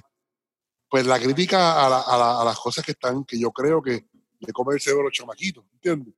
Porque yo no creo en la censura, yo creo que tú puedes hablar de lo que sea. Yo he matado gente en mis canciones, yo he jodido, he vacilado, he- pero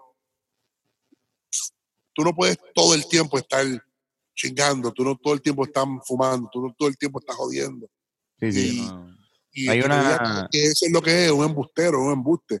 Y lo que yo estoy viendo es que hay un antes el que te hablaba de la calle era porque era de la calle, era de verdad un hijo de puta. Claro. Que te hablaba de ahora en día eh, tienes que hacer un maleanteo, tienes que hacer una canción de esto. Y lo que están haciendo era por, por vanagloriar la pendejada. Y esa es la música que los títeres panas míos, que la gente que yo conozco, Yo creo que tú no se- puedes ser el cerebro un... para dar tiros en la calle para romper, para volar cabeza, pues se meten con, el- con esas canciones a, sí, sí, te puro los sesos, te- Tienes que ser calle para estar en el ambiente y tienes que ser, no puedes ser asexual, ni para el carajo. Yo creo que ningún asexual puede ser rapero. no, y, y- y- y te tiene que gustar la chocha ajena. Si la chocha Exacto. es tuya, no, la- no la quieres, esa no te gusta, no, te, no, Exacto. no es el amor, no la jodienda, es la chocha ajena, tiene que ser el dueño. La no tiene que ser de alguien más. Exacto. A mí no me gusta. La leche, la, ha pasado por otro bicho, no me gusta. Y si es más, Ujú. mientras más reciente le haya pasado el bicho, más me gusta. Así, así Digo, es. pero a mí, a, a- a mí, a mí de chamaquito, este, cuando empecé a escuchar eh, reggaetón, siempre me gustaron los, los, rap, los reggaetoneros que se iban más por ese flow hip hop de, de la real. Por ejemplo, ahora mismo estoy hablando de Ñejo. Cuando Ñejo tiraba la de mera, ya no quiere novio, entre otras cosas. Vamos a hablar de alguien, de, gen- de gente más cabrona, Tego, y hasta el mismo René, cabrón. O sea, cuando llega esa gente, yo digo, espérate, esto está mucho más hijo de puta que, que esta feca que está, que está pasando acá. Lo que ¿sabes? pasa es que para, para los dos, para- haciendo esas canciones, en esos años, yo estaba divorciado de toda la música comercial. Nosotros estábamos, hicimos una escena underground de hip hop underground que nace como para el 2000, 2001, o cuando yo empecé a disjoquear, que empezó la nueva vanguardia subterránea, que aquí sale cultura profética, sale Tifada, sale 79, sale la vanguardia, salamos nosotros, y, y, y nosotros tiramos un nicho, había un montón de, lo- de locales y escenas pequeñas de electrónica, de hip hop, de música, de disco, de, de- y empezamos esta, estas vertientes, estaba la revista Nostámbulo. Y era bien difícil da- que se la dieran a gente, ¿verdad? Como que hay par de gente que, que conoce a, a ese corillo y, y- No, nosotros no- no- nos separamos totalmente del mainstream. Yo no escuchaba nada y yo sé que yo no me enteraba de qué puñal estaba pasando en lo comercial, ¿entiendes? Yo no sabía. Y hay- hay- yo tengo una laguna de música pegada de, de como del 2000 hasta el 2008. Bien cabrona que yo, a mí nunca existió. Porque yo estaba en mi mundo, yo cobraba, yo podía hacer mis parties, yo podía hacer un, un vivir y estaba, como estamos todos, éramos todos universitarios, éramos todos, estábamos en nuestros 20 eh, y estábamos gufiados y había una, había una escena bien cabrona. Nosotros hacíamos un party un domingo y lo llenábamos con rapeando Tecuán y 79 y Luis Díaz y, y eran 500 personas. ¿Entiendes? Sí, nosotros cabrón. fuimos, nosotros, nosotros salimos en especial del Banco Popular con Cultura Profética y con Huelmo en el 2002, el de, el de Bomba. Diablo, sí. salimos, lo, lo vi hace, lo vi hace poco, hace poco alguien lo puso. un era mi escuela de baile, mi escuela de baile, eran todos los bailes que, que- que nos criticaron, que dijeron que hacen estos chamaquitos aquí, si es de bomba y plena de especial. Nosotros estamos hablando que nosotros somos la, la herencia, nosotros los músicos, los del hip hop, los del reggae, nosotros somos herencia de esa música, de la bomba, de los de y era un homenaje a ellos. Claro, diciendo por- que nosotros somos bomba. Por la y mucha herencia gente no lo entendió. afro, afroantillana, puñeta. Exacto. Yo tengo claro que yo fui a hablar del programa de Silverio en AM, a hablar, a defender nuestra participación en el especial. De verdad, ¿cómo, cómo, cómo así, eso, cómo así? Porque nos criticaron, porque nos pegaron, porque qué carajo hacían estos pelus y esta gente bailando breaking con reggae, con cultura profética, un DJ que estaba DJ Nature escrachando y jodiendo y un chorro de bailarines mezclando capoeira y bomba y breakdancing en un especial de bomba y plena, cuando se supone que fuera de bomba. Y está Ujú. explicándole que nosotros no estamos diciendo que nosotros somos la bomba, nosotros somos los herederos de esta gente que tanto queremos y que tanto respetamos, que son nuestros ancestros, que son la- lo que nos influencia a nosotros en nuestra música, en nuestros bailes, en, nue- en nuestra herencia musical. No estábamos en ese viaje de, hacer cosas, si no era creativo, si no era eh, que me retara, que no fuera complicado, difícil, yo no, yo no- me gustaba, no me, no me gustaba, tenía que hacer cabrón. Y comparado con, por ejemplo, localmente, con 79, con Luis Díaz, no había nada más cabrón. Esto que estaba pasando en el mainstream, a mí no me interesa, yo no me enteraba, no me interesaba, era una mierda. Sí, te perdiste Pues, un par de años de lo que estaba pasando. Y yo me perdí. Nosotros estábamos totalmente divorciados. Pues tú estás cobrando, yo estaba cobrando y estaba viviendo de la música, haciendo eventos, yo hacía eventos, yo yoqueaba, y tenía mi escuela de hip hop. ¿Qué carajo yo tengo que estar? Yo importaba un bicho lo que está pasando en las discos y lo que está pegado. Yo no sabía lo que estaba pegado. Yo me negaba a tocar eh, reggaetón y tocar jodiendo en los paris. Y mis paris estaban llenos como quiera, porque eran dichos. Luis. Díaz, eh, Lu- Luis Díaz y 79 siempre top 2 de esa, de esa escena hip hop Lo que en- pasa es este, que ellos eran parte de un grupo. Ellos, ellos- ellos eran parte del colectivo Vanguardia Subterránea La y vanguardia. tenían un grupo originalmente, ellos dos, con Yalsi, el productor. Sí, el- Ese grupo se rompe y 79 hace un disco solo. Y como se quedan Yalsi y Luis juntos, pues vamos a salir y se ve. Pero originalmente eran los tres juntos. Y después salen ellos dos. Y hacen varios- tres discos bien cabrones. Y ellos tienen un cult following. Las líricas de Luis Díaz son bien fucking densas y difíciles. Y todos los conciertos que yo he tirado con él en todas partes, el público sabe sus canciones palabra por palabra. Cuando a mí se me hace difícil seguirlo lo que está diciendo, porque es una, una letra bien, bien Sí, cargada sí, y- no, no, no, es intensa. no- y no es un corito pendejo, no es una canción pegajosa, es, es- es poema, es escritura. Y, y él mantiene el cult following que nosotros teníamos en los 2000. Entonces como, ellos, ellos dos tienen como, como dos estilos de producción de discos di- distintos, porque Intifada es bien sample, ¿verdad? Eh, Se van super sample de hip hop y, y, y 7-9. Porque Freddy después que entendió que integró músicos en vivo. Y La Ujú. cuestión de, de- Luis lo, lo tratamos de hacer con lo de Luis, pero como no teníamos un budget, una jodienda para mantenerlo, teníamos panas, panas bien close, que fueran músicos, músicos, porque no es lo son mucha gente, no es lo mismo a tener una amiga a los platos y, tocar y tirar las canciones del show que tener la banda. Nosotros tenemos una banda eh, que se llama Barrecampo, que es la banda de Luis Díaz, pero hemos hecho como tres shows nada más con banda. El resto de los shows es yo y él. Yo y él. Ahora mismo él está Eso me solo. no encantaría- está me con- encantaría ver y eso. Y miren, yo dejo de hacer, yo dejo de hacer shows comerciales, yo dejo, y yo voy porque yo apoyo a Luis en lo, en lo de él. Lo de él no será Macy, no será comercial, pero es bien pertinente más en estos tiempos, ¿entiendes? Y yo Sí, comparto mis ideales políticos y, y, y- y de mundo con Luis, ¿entiendes? Yo considero que él es un maestro en el hip hop, pero no, no de que sea. No Es un que necesariamente sea el Es- es- es mejor que. Exacto. No es que sea el mejor que rapea, es que él literalmente te está dando una clase cuando tú escuchas Pero ponte música. a ver que cada disco, el cabrón va mejorando cada día más. Él, hay otros raperos, otros de su generación, y cada día se ponen, mientras más viejos, más mierda se ponen. Y en cada disco mejora, soy, se hace más available para la gente, eh, mejora sus destrezas como rapear. Cabrón, ese tipo rapea 20 canciones en un show. Yo nunca he visto Sí, una sí. cosa bien cabrona de dicha, sin perder el aire. Sí, él, no tiene, él no tiene hype man, ¿no? Él está solo ahí arriba. la gritando atrás.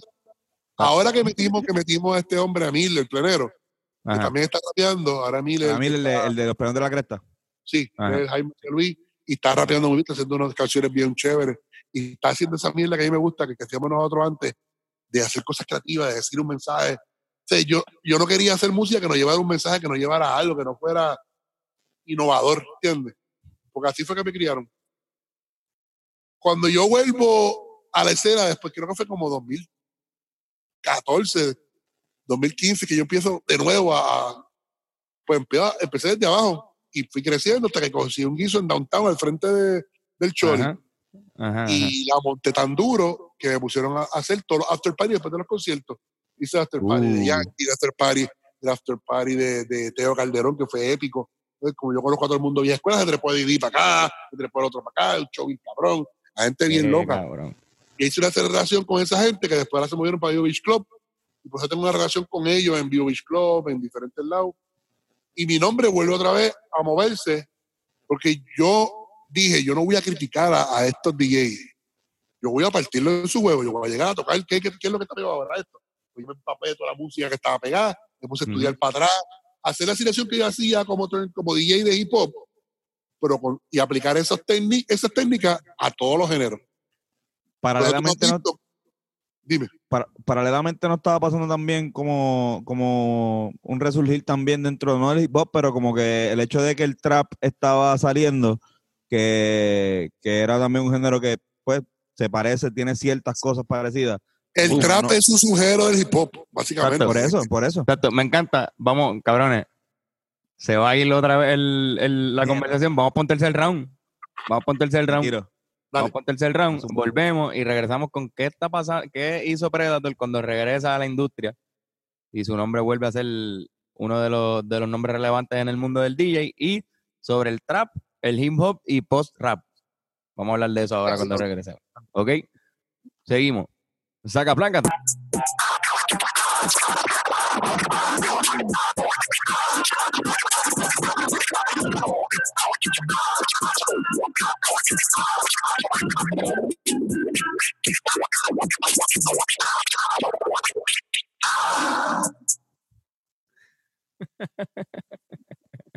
DJ Predator en la casa. Regresando para un round 3, mano. Vamos por la tercera ronda de este, de, Hola.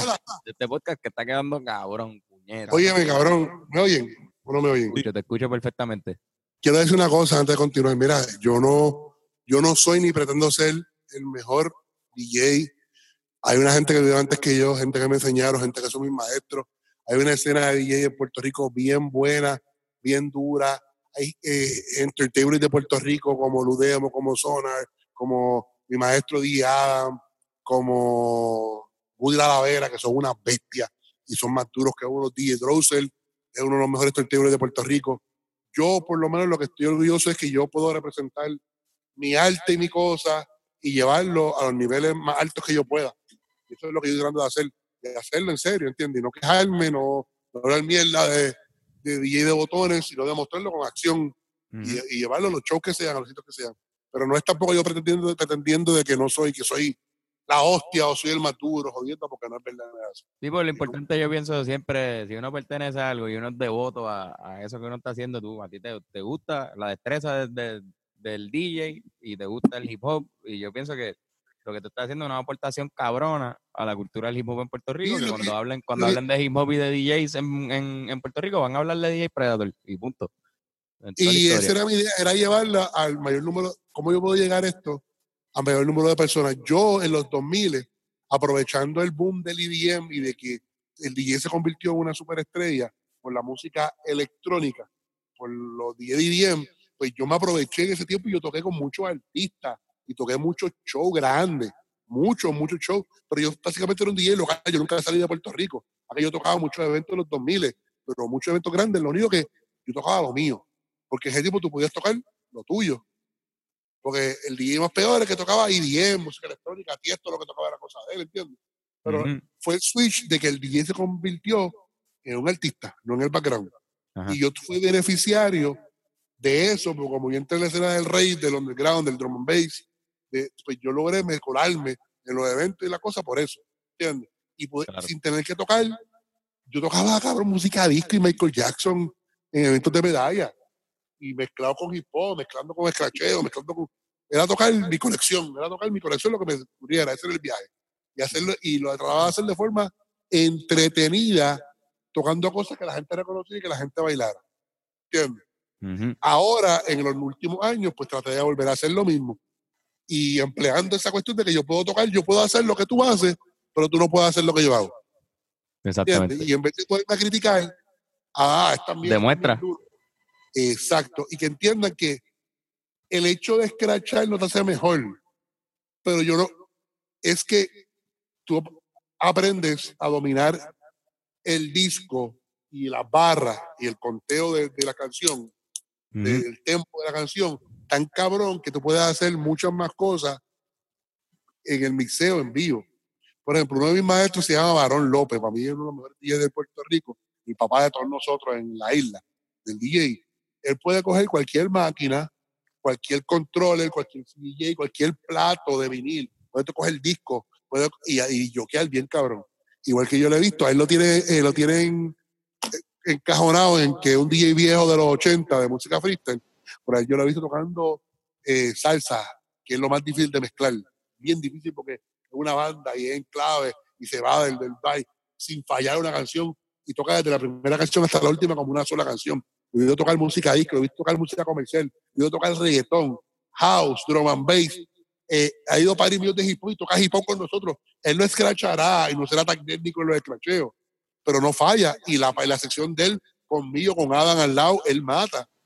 Y me di cuenta que no es la flecha, es el indio. Yo puedo coger un control y matar, yo puedo coger estos discos. Es, es la técnica que yo le aplique. Y eso fue lo que yo empecé a aplicar en los shows. Y yo meter mi, si tú ves que yo estoy ahora mismo en el movimiento, digo, yo estoy, perdón, perdón, uy, me, me van a votar. Yo estoy en el, en el Mikey, show de Mikey, Mikey Backstage. noche- Con Mike. Perdón, de Mikey con Mikey Backstage. Backstage. Porque el movimiento Ah, no, tenía, 994. tenía, tenía hip hop, tenía trap, tenía música americana. El- ese, el de Mikey, Durísimo. mayormente Ojo. de reggaetón. Porque Mikey es experto en, un- en un- en una persona que entrevista artistas de qué? De reggaetón. Ujú. Que yo, yo aplico en mi mixeo los fundamentos de ser un DJ de hip hop. Por eso, no quitando a otros DJ de la estación, a, los- a mis compañeros, lo que ellos hacen, que está bien chévere, porque yo no estoy al día como ellos. Yo no vengo de la cultura del reggaetón. Yo no me crié con, con, yo conozco a los que empezaron en el underground. Yo soy pana de Alberto Style desde de años, yo soy pana de Faro, yo soy pana de Llavia, pero yo no soy hijo del reggaetón que me crié con el reggaetón. Como ustedes que son menores que yo, que puede ser que se hayan criado con. Tego, con Sí, sí, con, eh, con, con Joey Randy. Todos esos cabrones son menores que yo por casi 10 años, ¿entiendes? Claro, y claro. no claro. son de mi, y no son de mi, y yo no me crié con ellos, yo me crié con, con Wutan, yo me crié con B, yo me crié con Fujis, yo me crié con Naughty by Nature, con Ron DMC. Y yo lo que hago es que aplico a mi, a mi mixeo, a mi cuestión, a mi mezcla en vivo, en el género que sea, las cosas del hip hop, de entrar con escracheo, de mezclar las diferentes blends, de tocar dos y tres canciones en layers a la vez y hacer una nueva canción nueva. El, Y el eso bolero es- es fácil de mezclar. El bolero. el bolero está jodón. Pero yo puedo hacer cosas con el bolero. Yo puedo, yo puedo hacer bolero trapeado en vivo. Y puedo hacer par de jodiendas, ¿oíste? No, no, Qué cabrón, si qué alguien cabrón. puede, eres tú, pero te quería preguntar porque yo sé, sé que, sé que a veces has jodido con nosotros con cosas y has puesto, y por eso te pregunto porque no, no, no, no mucha gente ejemplo, se tira a ejemplo, yo les dije a ustedes que yo quería ser DJ de ustedes y me han pichado como unos cabrones. Y yo tranquilo, porque yo llevo aquí 30 años en el ambiente. Cuando ustedes se quitan, yo voy a estar todavía por ahí jodiendo. Así que, Una vez tocamos, una vez tocamos. pues, pero, Una vez pero tocamos. yo puedo integrar, yo puedo integrar el, el DJ como un instrumento, no nada más, el DJ no es nada más poner música, darle play. Eso es una cosa, yo puedo, yo puedo tocar y poner música ambientizar, pero también puedo utilizar esto como un instrumento musical y sacar sonidos, sacar efectos especiales, hacer jodienda en- en- como una banda y participar con una banda como un instrumento más. Porque básicamente el escracheo lo que es un instrumento de percusión, Exacto. ¿entiendes? Que es un party, lo que entonces lo usas para adornar. Y mientras más. Ok, ¿cómo te explico? Mira, el disco va para adelante y para atrás. El disco lo que hace es. De acuerdo a cómo tú cortes el sonido, es que el sonido sale. Y yo corto. Eh, el mixer lo que es es una caja de volúmenes. Se apagó, no suena. Lo prende, suena. Y el disco adelante. Este sonido, de acuerdo a cómo yo lo corte, es que hago un sonido diferente. Lo que estoy haciendo es abriendo y, cerrando el sonido, más nada. Y de acuerdo a cómo yo le dé, hago un sonido percusivo.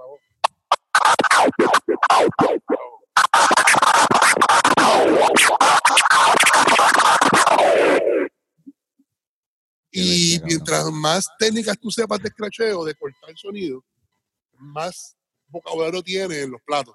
¿Entiendes? Si le añades eso, el ritmo, la experiencia y el conocimiento musical, conoce mucha música y tiene una librería, te pones más cabrón.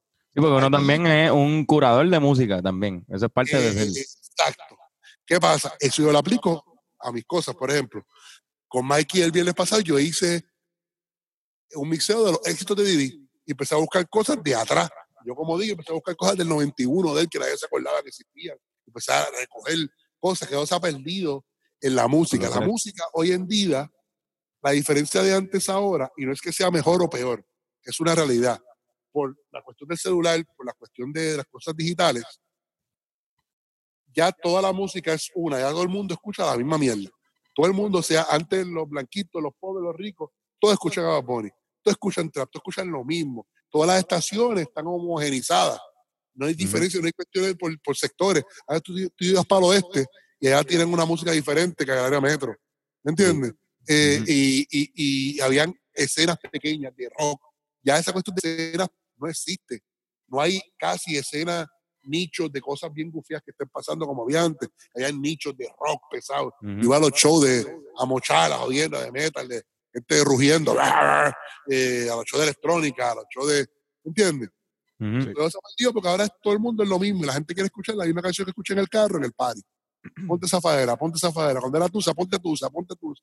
Y si tú te conviertes, si, si no tienes los cojones bien puestos, te, te conviertes en un iPod, te conviertes en una bayonera. Exacto. Y yo me rehuso a hacer una bayonera. Se supone que mi trabajo es hacerte hacer una experiencia. Yo te voy a poner la canción, yo te voy a poner la zafadera, yo te voy a poner el palo, pero te lo voy a poner en, el- en un momento que tú vas a darte casi un ataque cardíaco. Te voy a llevar la noche, a llevándote que tú hagas, cuando te la pongo vas a hacer ¡Ah! Pero encima voy a poner todos los elementos que hicieron esa canción. Esa Sí, canción cabrón. tiene, por ejemplo, tiene cosas de blanco. Yo, cuando llega la parte blanco, él dice, chocha pongo la original. Y estoy dando una escuelita a la gente de hace 30 años atrás, de que era cuando empezó el reggaetón. Cuando viran para atrás, pongo la parte del tiburón de Alexis Fido. Viro para atrás a la canción, que cuando termina el ritmo, el ten, ten, ten, pongo en la canción original de DJ Nelson. Yo me sigo a Missy Elliott. Y después viro para atrás sin brincar a la zafadera original. ¿Entiendes? Y tú básicamente estás dando llevando a la gente en un viaje musical. Lo estás entreteniendo. No estás, no estás parando el ritmo, así que no paran de bailar. No paran de perrear, no paran de joder. Pero lo están llevando a una experiencia. Sí, básicamente tú eres como un. O sea, lo- los chamanes que te ayudan cuando tú te metes a ayahuasca. Que los cabrones están como, como, como llevándote. Ahí, no, no, no, no, no, porque si te lo metes solo, quizás te jodas para el carajo. y un un buen bosque, pero- DJ y un buen DJ hace eso. Por ejemplo, yo aquí hay un montón de DJs bien buenos. Tengo Drowser es bien bueno, un chamo que se llama Lightning, DJ Scarface, que, que, que parecen en la que están en, en- en el mercado de, de pops, de negocios. Estaban antes de la coronavirus, por supuesto, porque no estamos trabajando ninguno. Que se mantienen en ese nivel. Y ese es el trabajo más difícil del mundo porque tienen que bregar con la gente imprudente, gente borracha, gente que no tiene un conocimiento de musical mayor que lo último que salió en los últimos tres años. Y, y no es que esté mal o bien, es que esa es la que hay, ¿entiendes? Con el público que hay ahora nuevo. Porque son chamaquitos que tienen 20 años y lo que saben es lo que salió del 2015 para acá. Y para mí eso es de ayer, eso no entiendes. Para mí cosas que para mí son nuevas, porque para mí yo todavía considero Joey Randy como cosas nuevas. Y para mí, para ellos esos son los clásicos. Sí, para ellos es el padre, es el papá, es la, es, la hostia, es lo más grande Ujú. porque son clásicos. Y me dice, en mi niñez yo escuchaba, cuando yo digo eso, me, me da dolor en el corazón. En mi niñez yo escuchaba esto el Father. Y yo como que puñeta. Sí, te, da, te da dolor de, rodri- de rodilla ya. de- de- Sí, tú tenías sí, dolor de rodilla cuando tú escuchabas esto del. ¿entiendes? Y pues la idea es tú llevar a la gente, una, entretenerlos, ponerlos a bailar y, y que vean que ah, decirle al DJ, pedirle al DJ una canción, decirle al DJ que ponga una canción, es básicamente decirle que está tocando una mierda, que no sabe tocar, que no sirve y que tú sabes mejor que él. Yo no voy a tu trabajo a decirte, Ujú.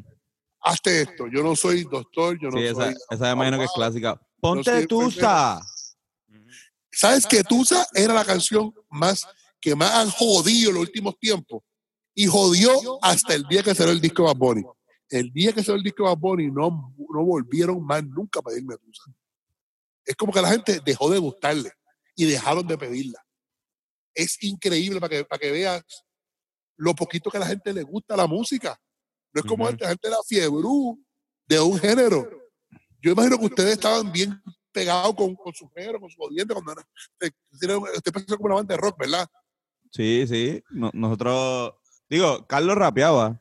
Escuchaba Sí. mucho reggaetón y, y- y hip hop, pero Pero eran fanáticos de la música. Yo, yo recuerdo que ustedes eran como que fanáticos de la nosotros, música. nosotros, nosotros somos, lo que pasa es que nosotros siempre estamos compitiendo en la música y siempre de esta forma de que a ver quién nos enseña una banda más cabrona que el otro y siempre estamos como que tratando de escuchar música nueva para enseñarnos entre nosotros mismos. Exacto. Y, y eso pues nos llena mucho de, nos, nos hizo crecer mucho musicalmente. A nosotros lo que pasaba era que, que, eh, yo era que, que yo no quiero escuchar estar. Si todo el mundo lo estaba escuchando, a mí ya no me gustaba. Por ejemplo, a los 90 salió el disco de Fuji. Y ese disco salió ocho meses antes que se pegara. Y todos nosotros nos encantaba. Cuando se pegó con lo, con lo, de, lo de Killing Me Softly, Ajá. nosotros ya no nos gustaba, era como que porque ya todo lo tiene todo el mundo, ya, ya es, de pueblo, es de- eh, eh, Sí, ya no ya, es ya. usual, ya no es único, ya no es, ya no es mío, ya no es, ya no es mi, mi- ¿entiendes? Yo me, me crié con esa mierda, yo quiero tener cosas que nadie más tenga, yo quiero hacer cosas que nadie más haga, yo quiero lograr llevar un, un sonido que nadie, original y creativo.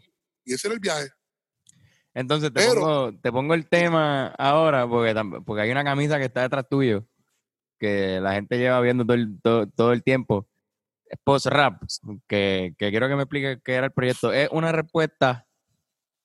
¿verdad? A la, a la música, lo, lo que estaba ocurriendo en la industria en ese momento y, y como un recordatorio a la gente de lo que es el hip hop, ¿no? En- Sí, yo, yo para el 2013 que empezamos el proyecto, esto es como- si quieres explicar... venía, venía, venía desilusionado con la música, con crear música, porque estaban cansados de, de yo, hacer cosas que no llevaran a nada. Y, y estaba desilusionado con, con todo. Con, había salido de lo de Sobe, había, era como que estaba aborrecido de no quería hacer nada. Y no me gustaba lo que, lo que estaba sonando. Ujú. Y encima yo salgo y, y empiezo a tocar y me encuentro que no puedo, que no era como antes, que yo no, no estaba guisando como yo guisaba antes. Yo quería volver a hacer el, el concierto aquel, el festival aquel, y me di cuenta que la- el mundo había cambiado, ya no habían festivales así, ya no habían conciertos así, era diferente en la, el meneo. Entonces me reencuentro con Omar García, Omar García yo lo conozco desde los 90. Omar García era el rapero Jimmy Oakley, eh, de OGM, de OGM Oakley en los 90, y del tiempo del underground. Y después se convirtió en Omar García y estaba firmado con White Lion, con Warner, con Disco y Odienda. Y era un poeta en sí.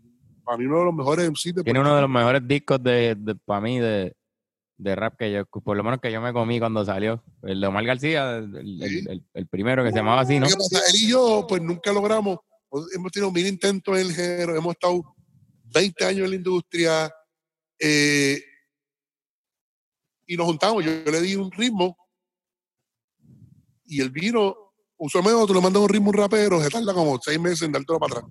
En lo que le Mm. escribo, le pichea. Este cabrón al otro día me tiene una canción hecha. Y yo, ¿qué? Un día. Dame otro, dame otro. Entonces, de un tema, dijimos, vamos a hacer un mixtape, vamos a hacer un EP. De un EP se convirtió en 40 temas que grabamos. Eh, a puñeta, 40 temas. Una jodienda, ¿entiendes? ¿entiendes? Entonces se convirtió en un en una cosa que yo podía usar mi colección musical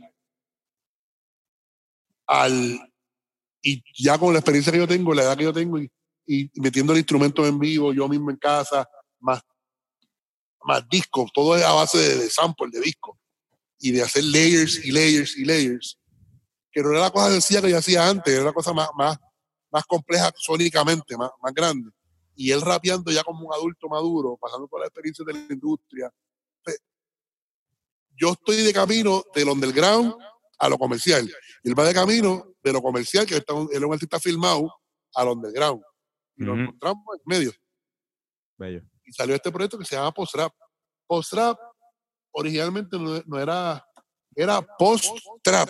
Post lo, lo pegado, post eh, payoleo, post eh, lo que te dice que, que pega, post el sonido que está, ¿entiendes? Que te dice que tienes que hacer. Yo lo leía como post-trap. Y- Post-trap. Sí, y, eh, se puede leer de, diferentes formas. Exacto. Era eso. No, y la, la T es mayúscula ahí. Está como, como si fueran dos palabras. este logo me lo hizo lograr, esto fue una, el logo se lee al derecho y al revés. Yo quería, a mí mi grupo favorito de todos los tiempos es Public Enemy. grupo que impactó mi vida fuertemente desde chamaquito, que me volvió loco.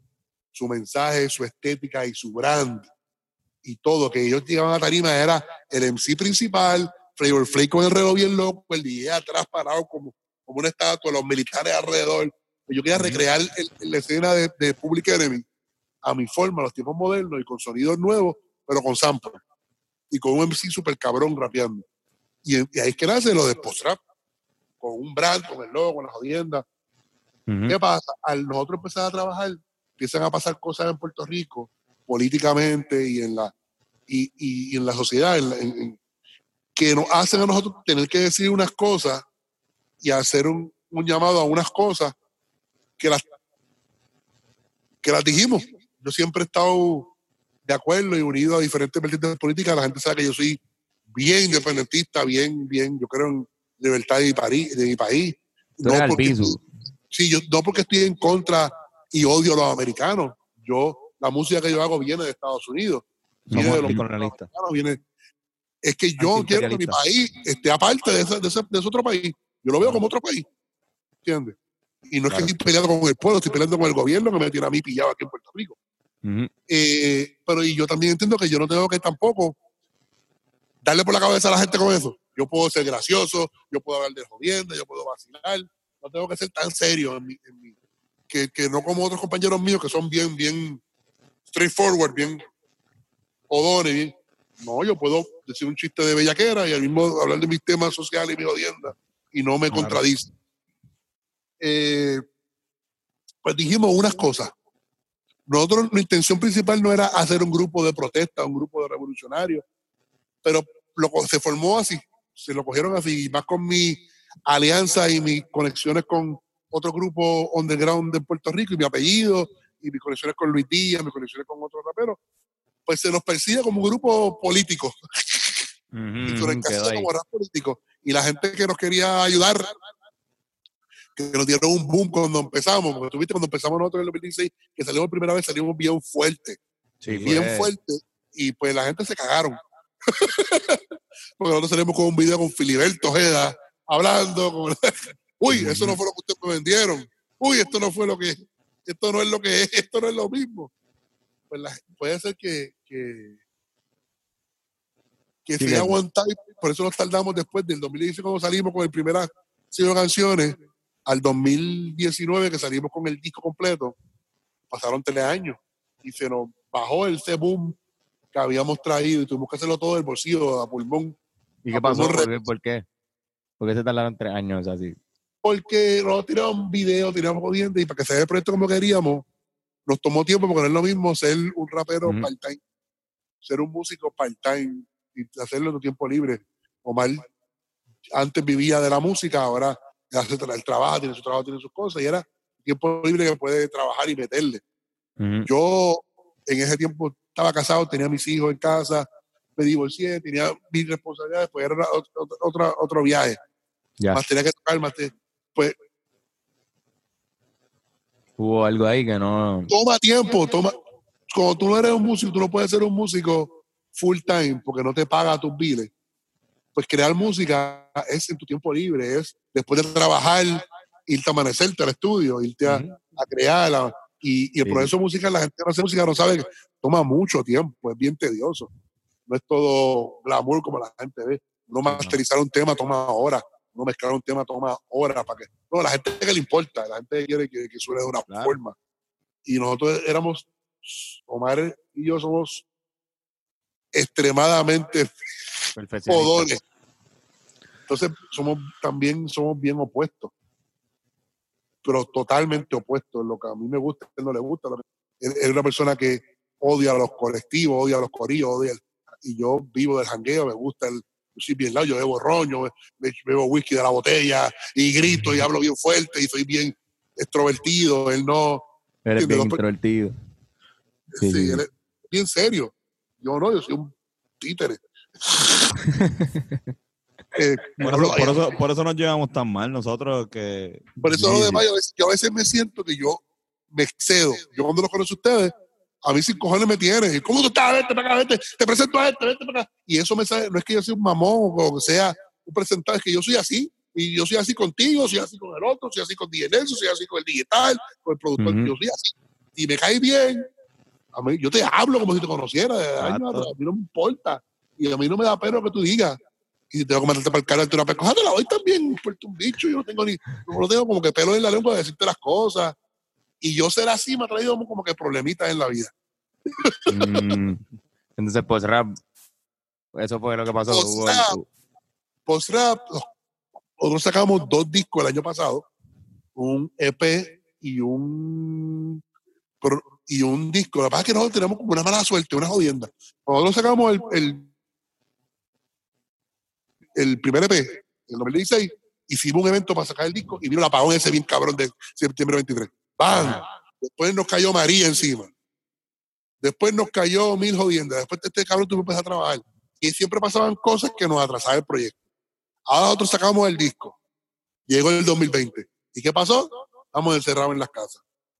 Diablo, sí, cabrón. Así que, como es del bolsillo de nosotros, nosotros sacamos, nosotros quisimos sacar todas las cosas como Netflix, como llevaba tanto tiempo sin salir, pues sacamos cuatro videos, dos producciones, un EP, un mixtape, mil jodidas, porque tiramos todo ese material en casa. Binge Watch. Era, estaban apostando a que la gente lo viera todo Exacto. corrido. pero nos dimos cuenta que eso funciona si tienes muchos chavos para marketing. Nosotros no tenemos muchos chavos para marketing. Y la gente lo va a ver, llega hasta el reach de nosotros, que son 5 mil, 10 mil personas. Y lo vieron en, en una semana y el mercado ya cambió. Ahora la gente quiere, no quiere LPs completos, quiere que le mandes canciones y después a la semana otra canción nueva. Y la, la música es como que disposable. Y quieren que tú le des contenido, contenido, contenido, contenido. Es la época, ahora estamos en la época de Instagram, en la época de contenido. Y nosotros venimos con un disco, un LP, con una obra de una hora y veinte minutos, sentarte a escuchar, de, de reescuchar, porque yo vengo de ese tiempo del, del, del EP, de las obras maestras de, de Jimi Hendrix, de los Beatles, de Public Enemy, de KRS One, de que sean unos discazos, ¿entiendes? Y nosotros queríamos hacer eso, pero lo sacamos en el tiempo que, que la gente lo que le gusta es Quedaron- una canción, a la semana otra canción, a y si no estás sacando cosas constantemente, te quedas atrás. O sea, ahora nos cayó la cuarentena, no, no, yo no he visto mal hace cuatro meses, no, lo pongan, no sé de él, no sé. Pues es bien difícil mantener la consistencia que la gente quiere. Y ese sido el problema de lo de post-rap. Yo creo que nosotros tenemos uno de los conceptos más duros. Yo creo que Omar es uno de los raperos más talentosos del Puerto Rico. Yo creo que el, atrevería a decir que sea el mejor MC de Puerto Rico. Una como- bestia animal. liricista. Porque no solamente que tiene contenido, que tiene un flow y estructura súper cabrona, que puede ir Sí, cabrón. Y Y no conoce a nada. Su, su rap es súper súper original. O sea, su flow es del Omar Sí, sí. García. Pero tiene una, y tiene una buena voz también, o sea, que, puede Mm. ser súper buen liricista y todo, pero entona, se rapea entona. con- o sea, entre que nos encasillaron como rap político, eh, nos tardamos un montón en salir, nos, nos han caído huracanes, temblores, eh, pandemia y mierda, pues no ha, no ha dejado tener una continuidad en este mercado. A mí me encantaría hacer nuevas canciones y tener, yo tengo ritmo, aquí tengo jodienda, pero hay que ver cómo vamos a hacer para mantenernos sacando música constante. Mm. Y encima yo tengo que vivir, yo vivo de DJing, yo estoy en la radio toda la semana, yo estoy, bueno, ahora no estoy, ahora no estoy haciendo un bicho, porque estoy en mi casa, pelado hace cuatro meses, hacer un guiso. Y de ser Sí, de, los, de los top DJs de Puerto Rico, guisando y tocando en eventos, pues yo vivo de eso, yo vivo de, de, de presentarme, yo vivo de presentarme en tarima. Ustedes me han visto en Mayagüez, en Ricón, nos vemos acá, nos vemos el otro. Yo vivo de, de- del joseo, mis chavos están en, en presentarme, en presentarme, en presentarme, en presentarme, en presentarme. Y ahora que no nos podemos, no podemos salir, yo no sé cómo voy a hacer. Voy a tener que uberear o algo así, porque está cabrón. Sí, sí, sí. sí. es mirar para atrás. La y eso música se la está en ego. difícil. Da tan duro en el ego porque yo no quiero volver otra vez a trabajar para nadie. A volver a ser empleado. Está tan malo. Pero sí hay que hacer, hacer. Sí, pero no queremos que te mueras de hambre, Predator. Tampoco mueras de hambre, por favor. no, no, no, no. no. ATH móvil. ATH Móvil, vamos a poner el número de ATH Móvil aquí de Predator también. Mira, antes de- chavito, cada uno un pesito. Ayudan, cabrones. va a estar en la información para que pueden donar con 5 dólares, todo el mundo. Al número No, de teléfono que yo, yo creo que esto se va a pasar, yo creo. Yo creo que esto es otro tuerto para jodernos, para hacer- quitarnos derechos y joder Pero- con nosotros. Tú, tú sabes que, tú sabes lo bueno, Predator, que cuando empiecen otra vez los parties, por cuestiones de distanciamiento social y eso, tú no tienes ningún problema, tú eres un DJ y tú estás así, Tú ¿sabes? estás No- solo. tú estás solo ahí, o sea que antes de que empiecen, por ejemplo, las orquestas de salsa, que son, o las orquestas de merengue, que son como 16 cabrones metidos todos ahí a piñoño, o nosotros mismos, que de repente no, tú sabes que nos volvemos locos y, y traemos hasta coristas, Ajá. y, y, o sea, antes de que pase eso, lo que primero que va a suceder son los DJs, este, la- las Hay que las- ver, pero como-. Está la mierda esta de que no quieren que la gente. Yo creo que esto es una mierda para experimento social, de que, de que quédate en tu casa, controla tu vida, lo puedes hacer todo de tu casa. Está llegando nu- nuevos empleos, nuevas formas de tu, de tu trabajar, nuevas formas de tu. El mundo ha cambiado. Y a mí no me gusta, a mí me gusta abrazarte, a mí me gusta verte en persona. Yo todavía colecciono, yo tengo DVD, yo todavía tengo discos, me gusta tener la cosa física. Yo me Mm. quedé atrás, yo no, no voy a evolucionar. Yo si me gusta una película me la compro. No me gusta tener que depender que Netflix la tenga, porque el día que la quiten no voy a poder verla. Exacto, exacto. Y me gusta la cosa, yo quiero tener una, una copia física, algo físico mío, igual que me gusta presentarme. A mí no me gusta mandar mucho texto, a mí me gusta hablarte. No me gusta Ujú. verte, no me gusta que me estés escribiendo por texto. Que me estés- Conmigo tienes que ir a trabajar conmigo, tienes que llamarme, tienes que hablar conmigo, tienes que verme.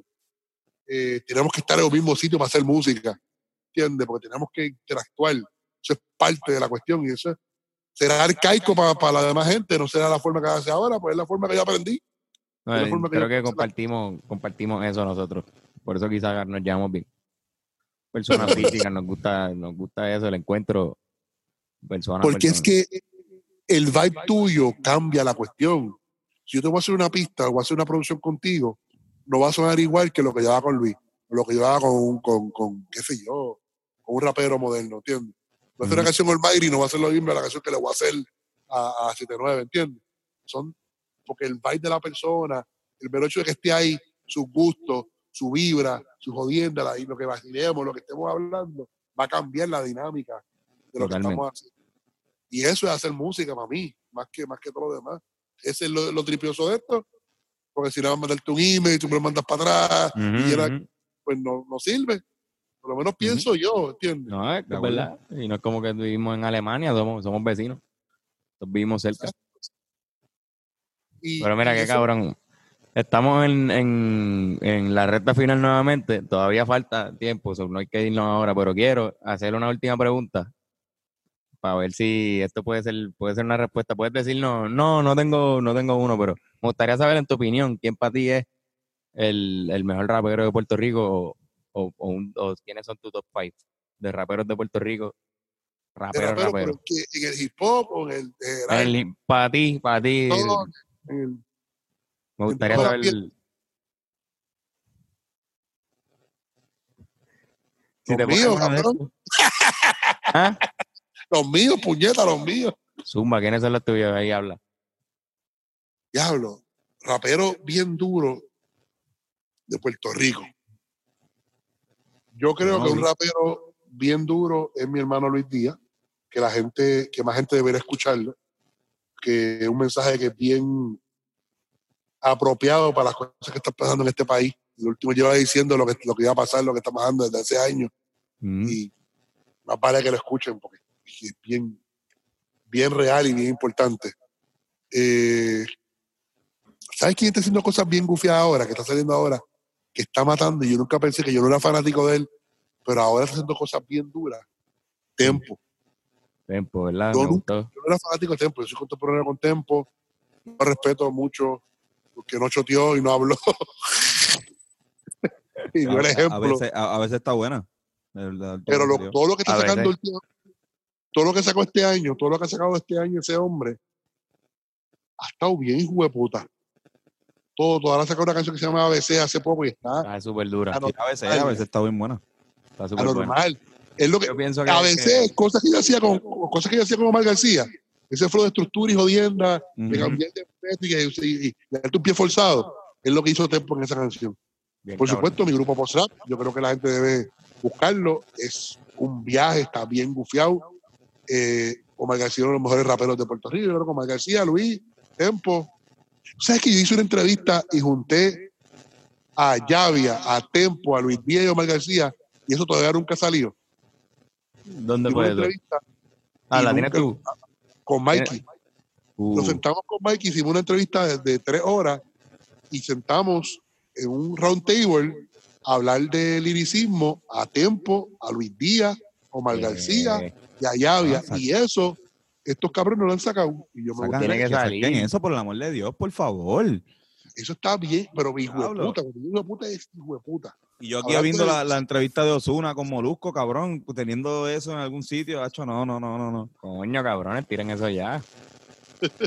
No sé, que a ver con Mikey, porque eso lo tiene él, lo grabamos con él y está fuera de mi poder. Yo quedé mal porque yo logré juntar a esos cabrones para traerlos allá para que la entrevista nunca saliera. Está cabrón, no me van a hacer caso más nada.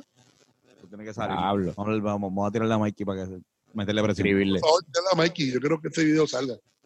Estoy yo, está Llavia, está Tempo, está Luis Díaz y Omar García con Mikey Backstage en una entrevista de tres horas que está anormal. Yo creo que el mejor rapero de Puerto Rico soy yo, el más lindo, el más eficaz, el que crea estrellas, el, el- el- el- la hostia humana y no hay nadie más bonito que yo y más duro que yo. Así que ustedes quieren- rapero. Volver a guisar, cabrones, y volver a estar en, en la cúspide como estaban antes, tienen que unirme a su banda. Y aquí, por este podcast, quiero volverle a decirle en público que yo estoy en toda disposición para mejorar su banda, para hacer su DJ, que tenga un DJ de verdad, y, y enhance su grupo, como, como han hecho otras bandas que incluyan un DJ a la banda. Pero ustedes me pichean porque creen que los voy a pagar, creen que les quiero quitar el brillo. Yo, cabrón, yo voy a estar atrás, no voy a estar al frente, tranquilo, yo no voy a... Predator, tenemos que enseñarte una canción. Dale, vamos Ah, a sí. trabajar, yo voy a trabajar Hay, cosas. hay, hay, hay una canción que tenemos que enseñarte para que nos no, nos des tu opinión. Y... Mire, gente, yo a estos cabrones les ofrecí hacerle un mixtape. que gratis, que yo cobro por eso un cojón. Le ofrecía eh, eh, a tocar en los shows. En todos los shows me paro eh, y me han pichado, y me han pichado. Y el cabrón guitarrista de estos cabrones que se picó el pelo y ahora es feo, porque se picó el pelo, que no me quiere. Eso es lo que pasa. Eso es todo lo que pasa. Y que tienen a otro chamaco que, que, que es DJ, que, y que es DJ, pero no, que él se quede tocando la percusión. Tú quieres un DJ de verdad. Ese chamaco es bien buena gente, bien bueno, pero yo Bennett. soy mejor que él. ¿Entiendes? Yo soy, yo soy mejor que él. Y yo lo eres puedo ayudar. Él, él es bien músico, él es bien percusionista, pero tú quieres un DJ para hacer cosas y hacer viajes con rock y con hip hop y escrachar en vivo y llevar su show, hacer cosas bien vacilón, bien cabrones. Y a irse un reggaetón, y puede irse un ride, puede irse una cumbi, puede irse una jodienda y hacer un show más, más, más, más grande, más grande. Espérate, pues vamos a hacer algo, vamos a encontrarnos. Vamos a Vamos a encontrarnos, quiero ser el nuevo miembro de.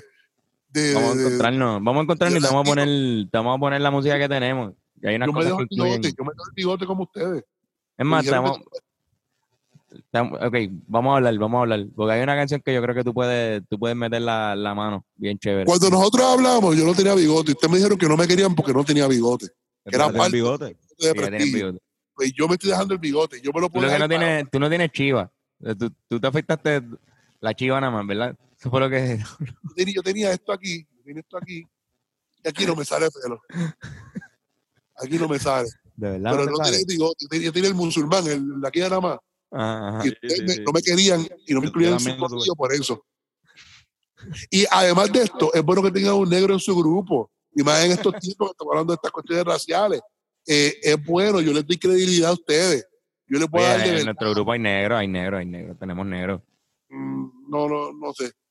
No sé, no sé. no sé. Quique, es como taíno. Te- Tenemos aquí que tenemos a. Diego, tenemos a Irán. Yo, yo, llego, yo llego ahí y su street cred va a cambiar. Cabrón, yo trabajo en la 94. Yo trabajo en la 94. El, el hombre tiene razón. El hombre tiene razón ahí. Es verdad, es verdad, es verdad. En esa parte estaría bien Entonces yo lo puedo conectar con todos los raperos viejos, cuarentones panas míos. Yo me dejé a Rivera Destino con Falo, haciendo un Uh. remix de Llamo Collect. ¿Sabes lo Uh. que es eso? Coño. Yo lo hice en poema. Oye, hablando de eso, yo hice una cosa de poemas hace poco. Estoy haciendo poemas ahora. La cuarentena. poema. Estoy haciendo poemas. Estoy haciendo una serie de poemas. Hice Pues ya rápido. Collect. Rápido, Y digan se- dime dónde podemos conseguir eso a la gente antes de ir Ah, rápido. mis redes sociales son Papo tiene la respuesta en Facebook, Instagram y Twitter. Papo tiene la respuesta o por DJ Predator PR en todas las redes sociales, pero es más fácil con Papo tiene la respuesta. A Y mí me va a pueden conseguir poder- como, como Carlos Figan en Instagram, me pueden conseguir en Twitter y como Carlos Figueroa en Facebook, pero en verdad en Facebook no me busquen, no me interesa el- esa, esa aplicación. Y a mí como Antonio Sanfeus en Instagram y eh, Antonio C. Sánchez en Twitter. En Facebook no me busquen tampoco porque no Facebook? hago nada. Es que Facebook, qué sé yo, no sé. Me- pasa, como yo soy más viejito, pues la gente de mi edad, eh, pacientes geriátricos, pues les gusta, usan esa aplicación, es la aplicación que entienden. No entienden Exacto, Instagram, no entienden- no entienden Twitter. Pero igual les dije ahí, me pueden buscar Carlos Figueroa y me van a ver. Pero nada, cabrón, vamos a despedirnos porque esto se va a ir y ya mismo nos, nos engancha en la cara. Esto fue una entrevista cabrona. Me encantó. Este, vamos a tratar de seguir haciendo entrevistas a- de la historia de hip hop para que sepa y esté, y esté pendiente. Vamos a tener la par de gente. Boricua, puertorriqueño. boricua. No, incluye para hacerle, para hacerle preguntas a la gente, no para hablar de mí, Exacto. sino hablar de otra gente. Exacto, te voy a, yo te voy a avisar siempre para que me, para que me mandes preguntas. Cabronas que Sí, tengo que no, hacer. que yo puedo salir y darle una ayuda a ustedes para que tengan sus números Exacto. necesarios para, para, para, para que mejoren, para que crezcan, para que crezcan. Mira lo, que dice, mira, mira lo que dice por Mikey, mira cómo está pegado. Todo lo que yo toco es oro. Mira, mira Chente, mira. Mikey, toda la gente que colaboran conmigo es súper estrella. Yo me quedo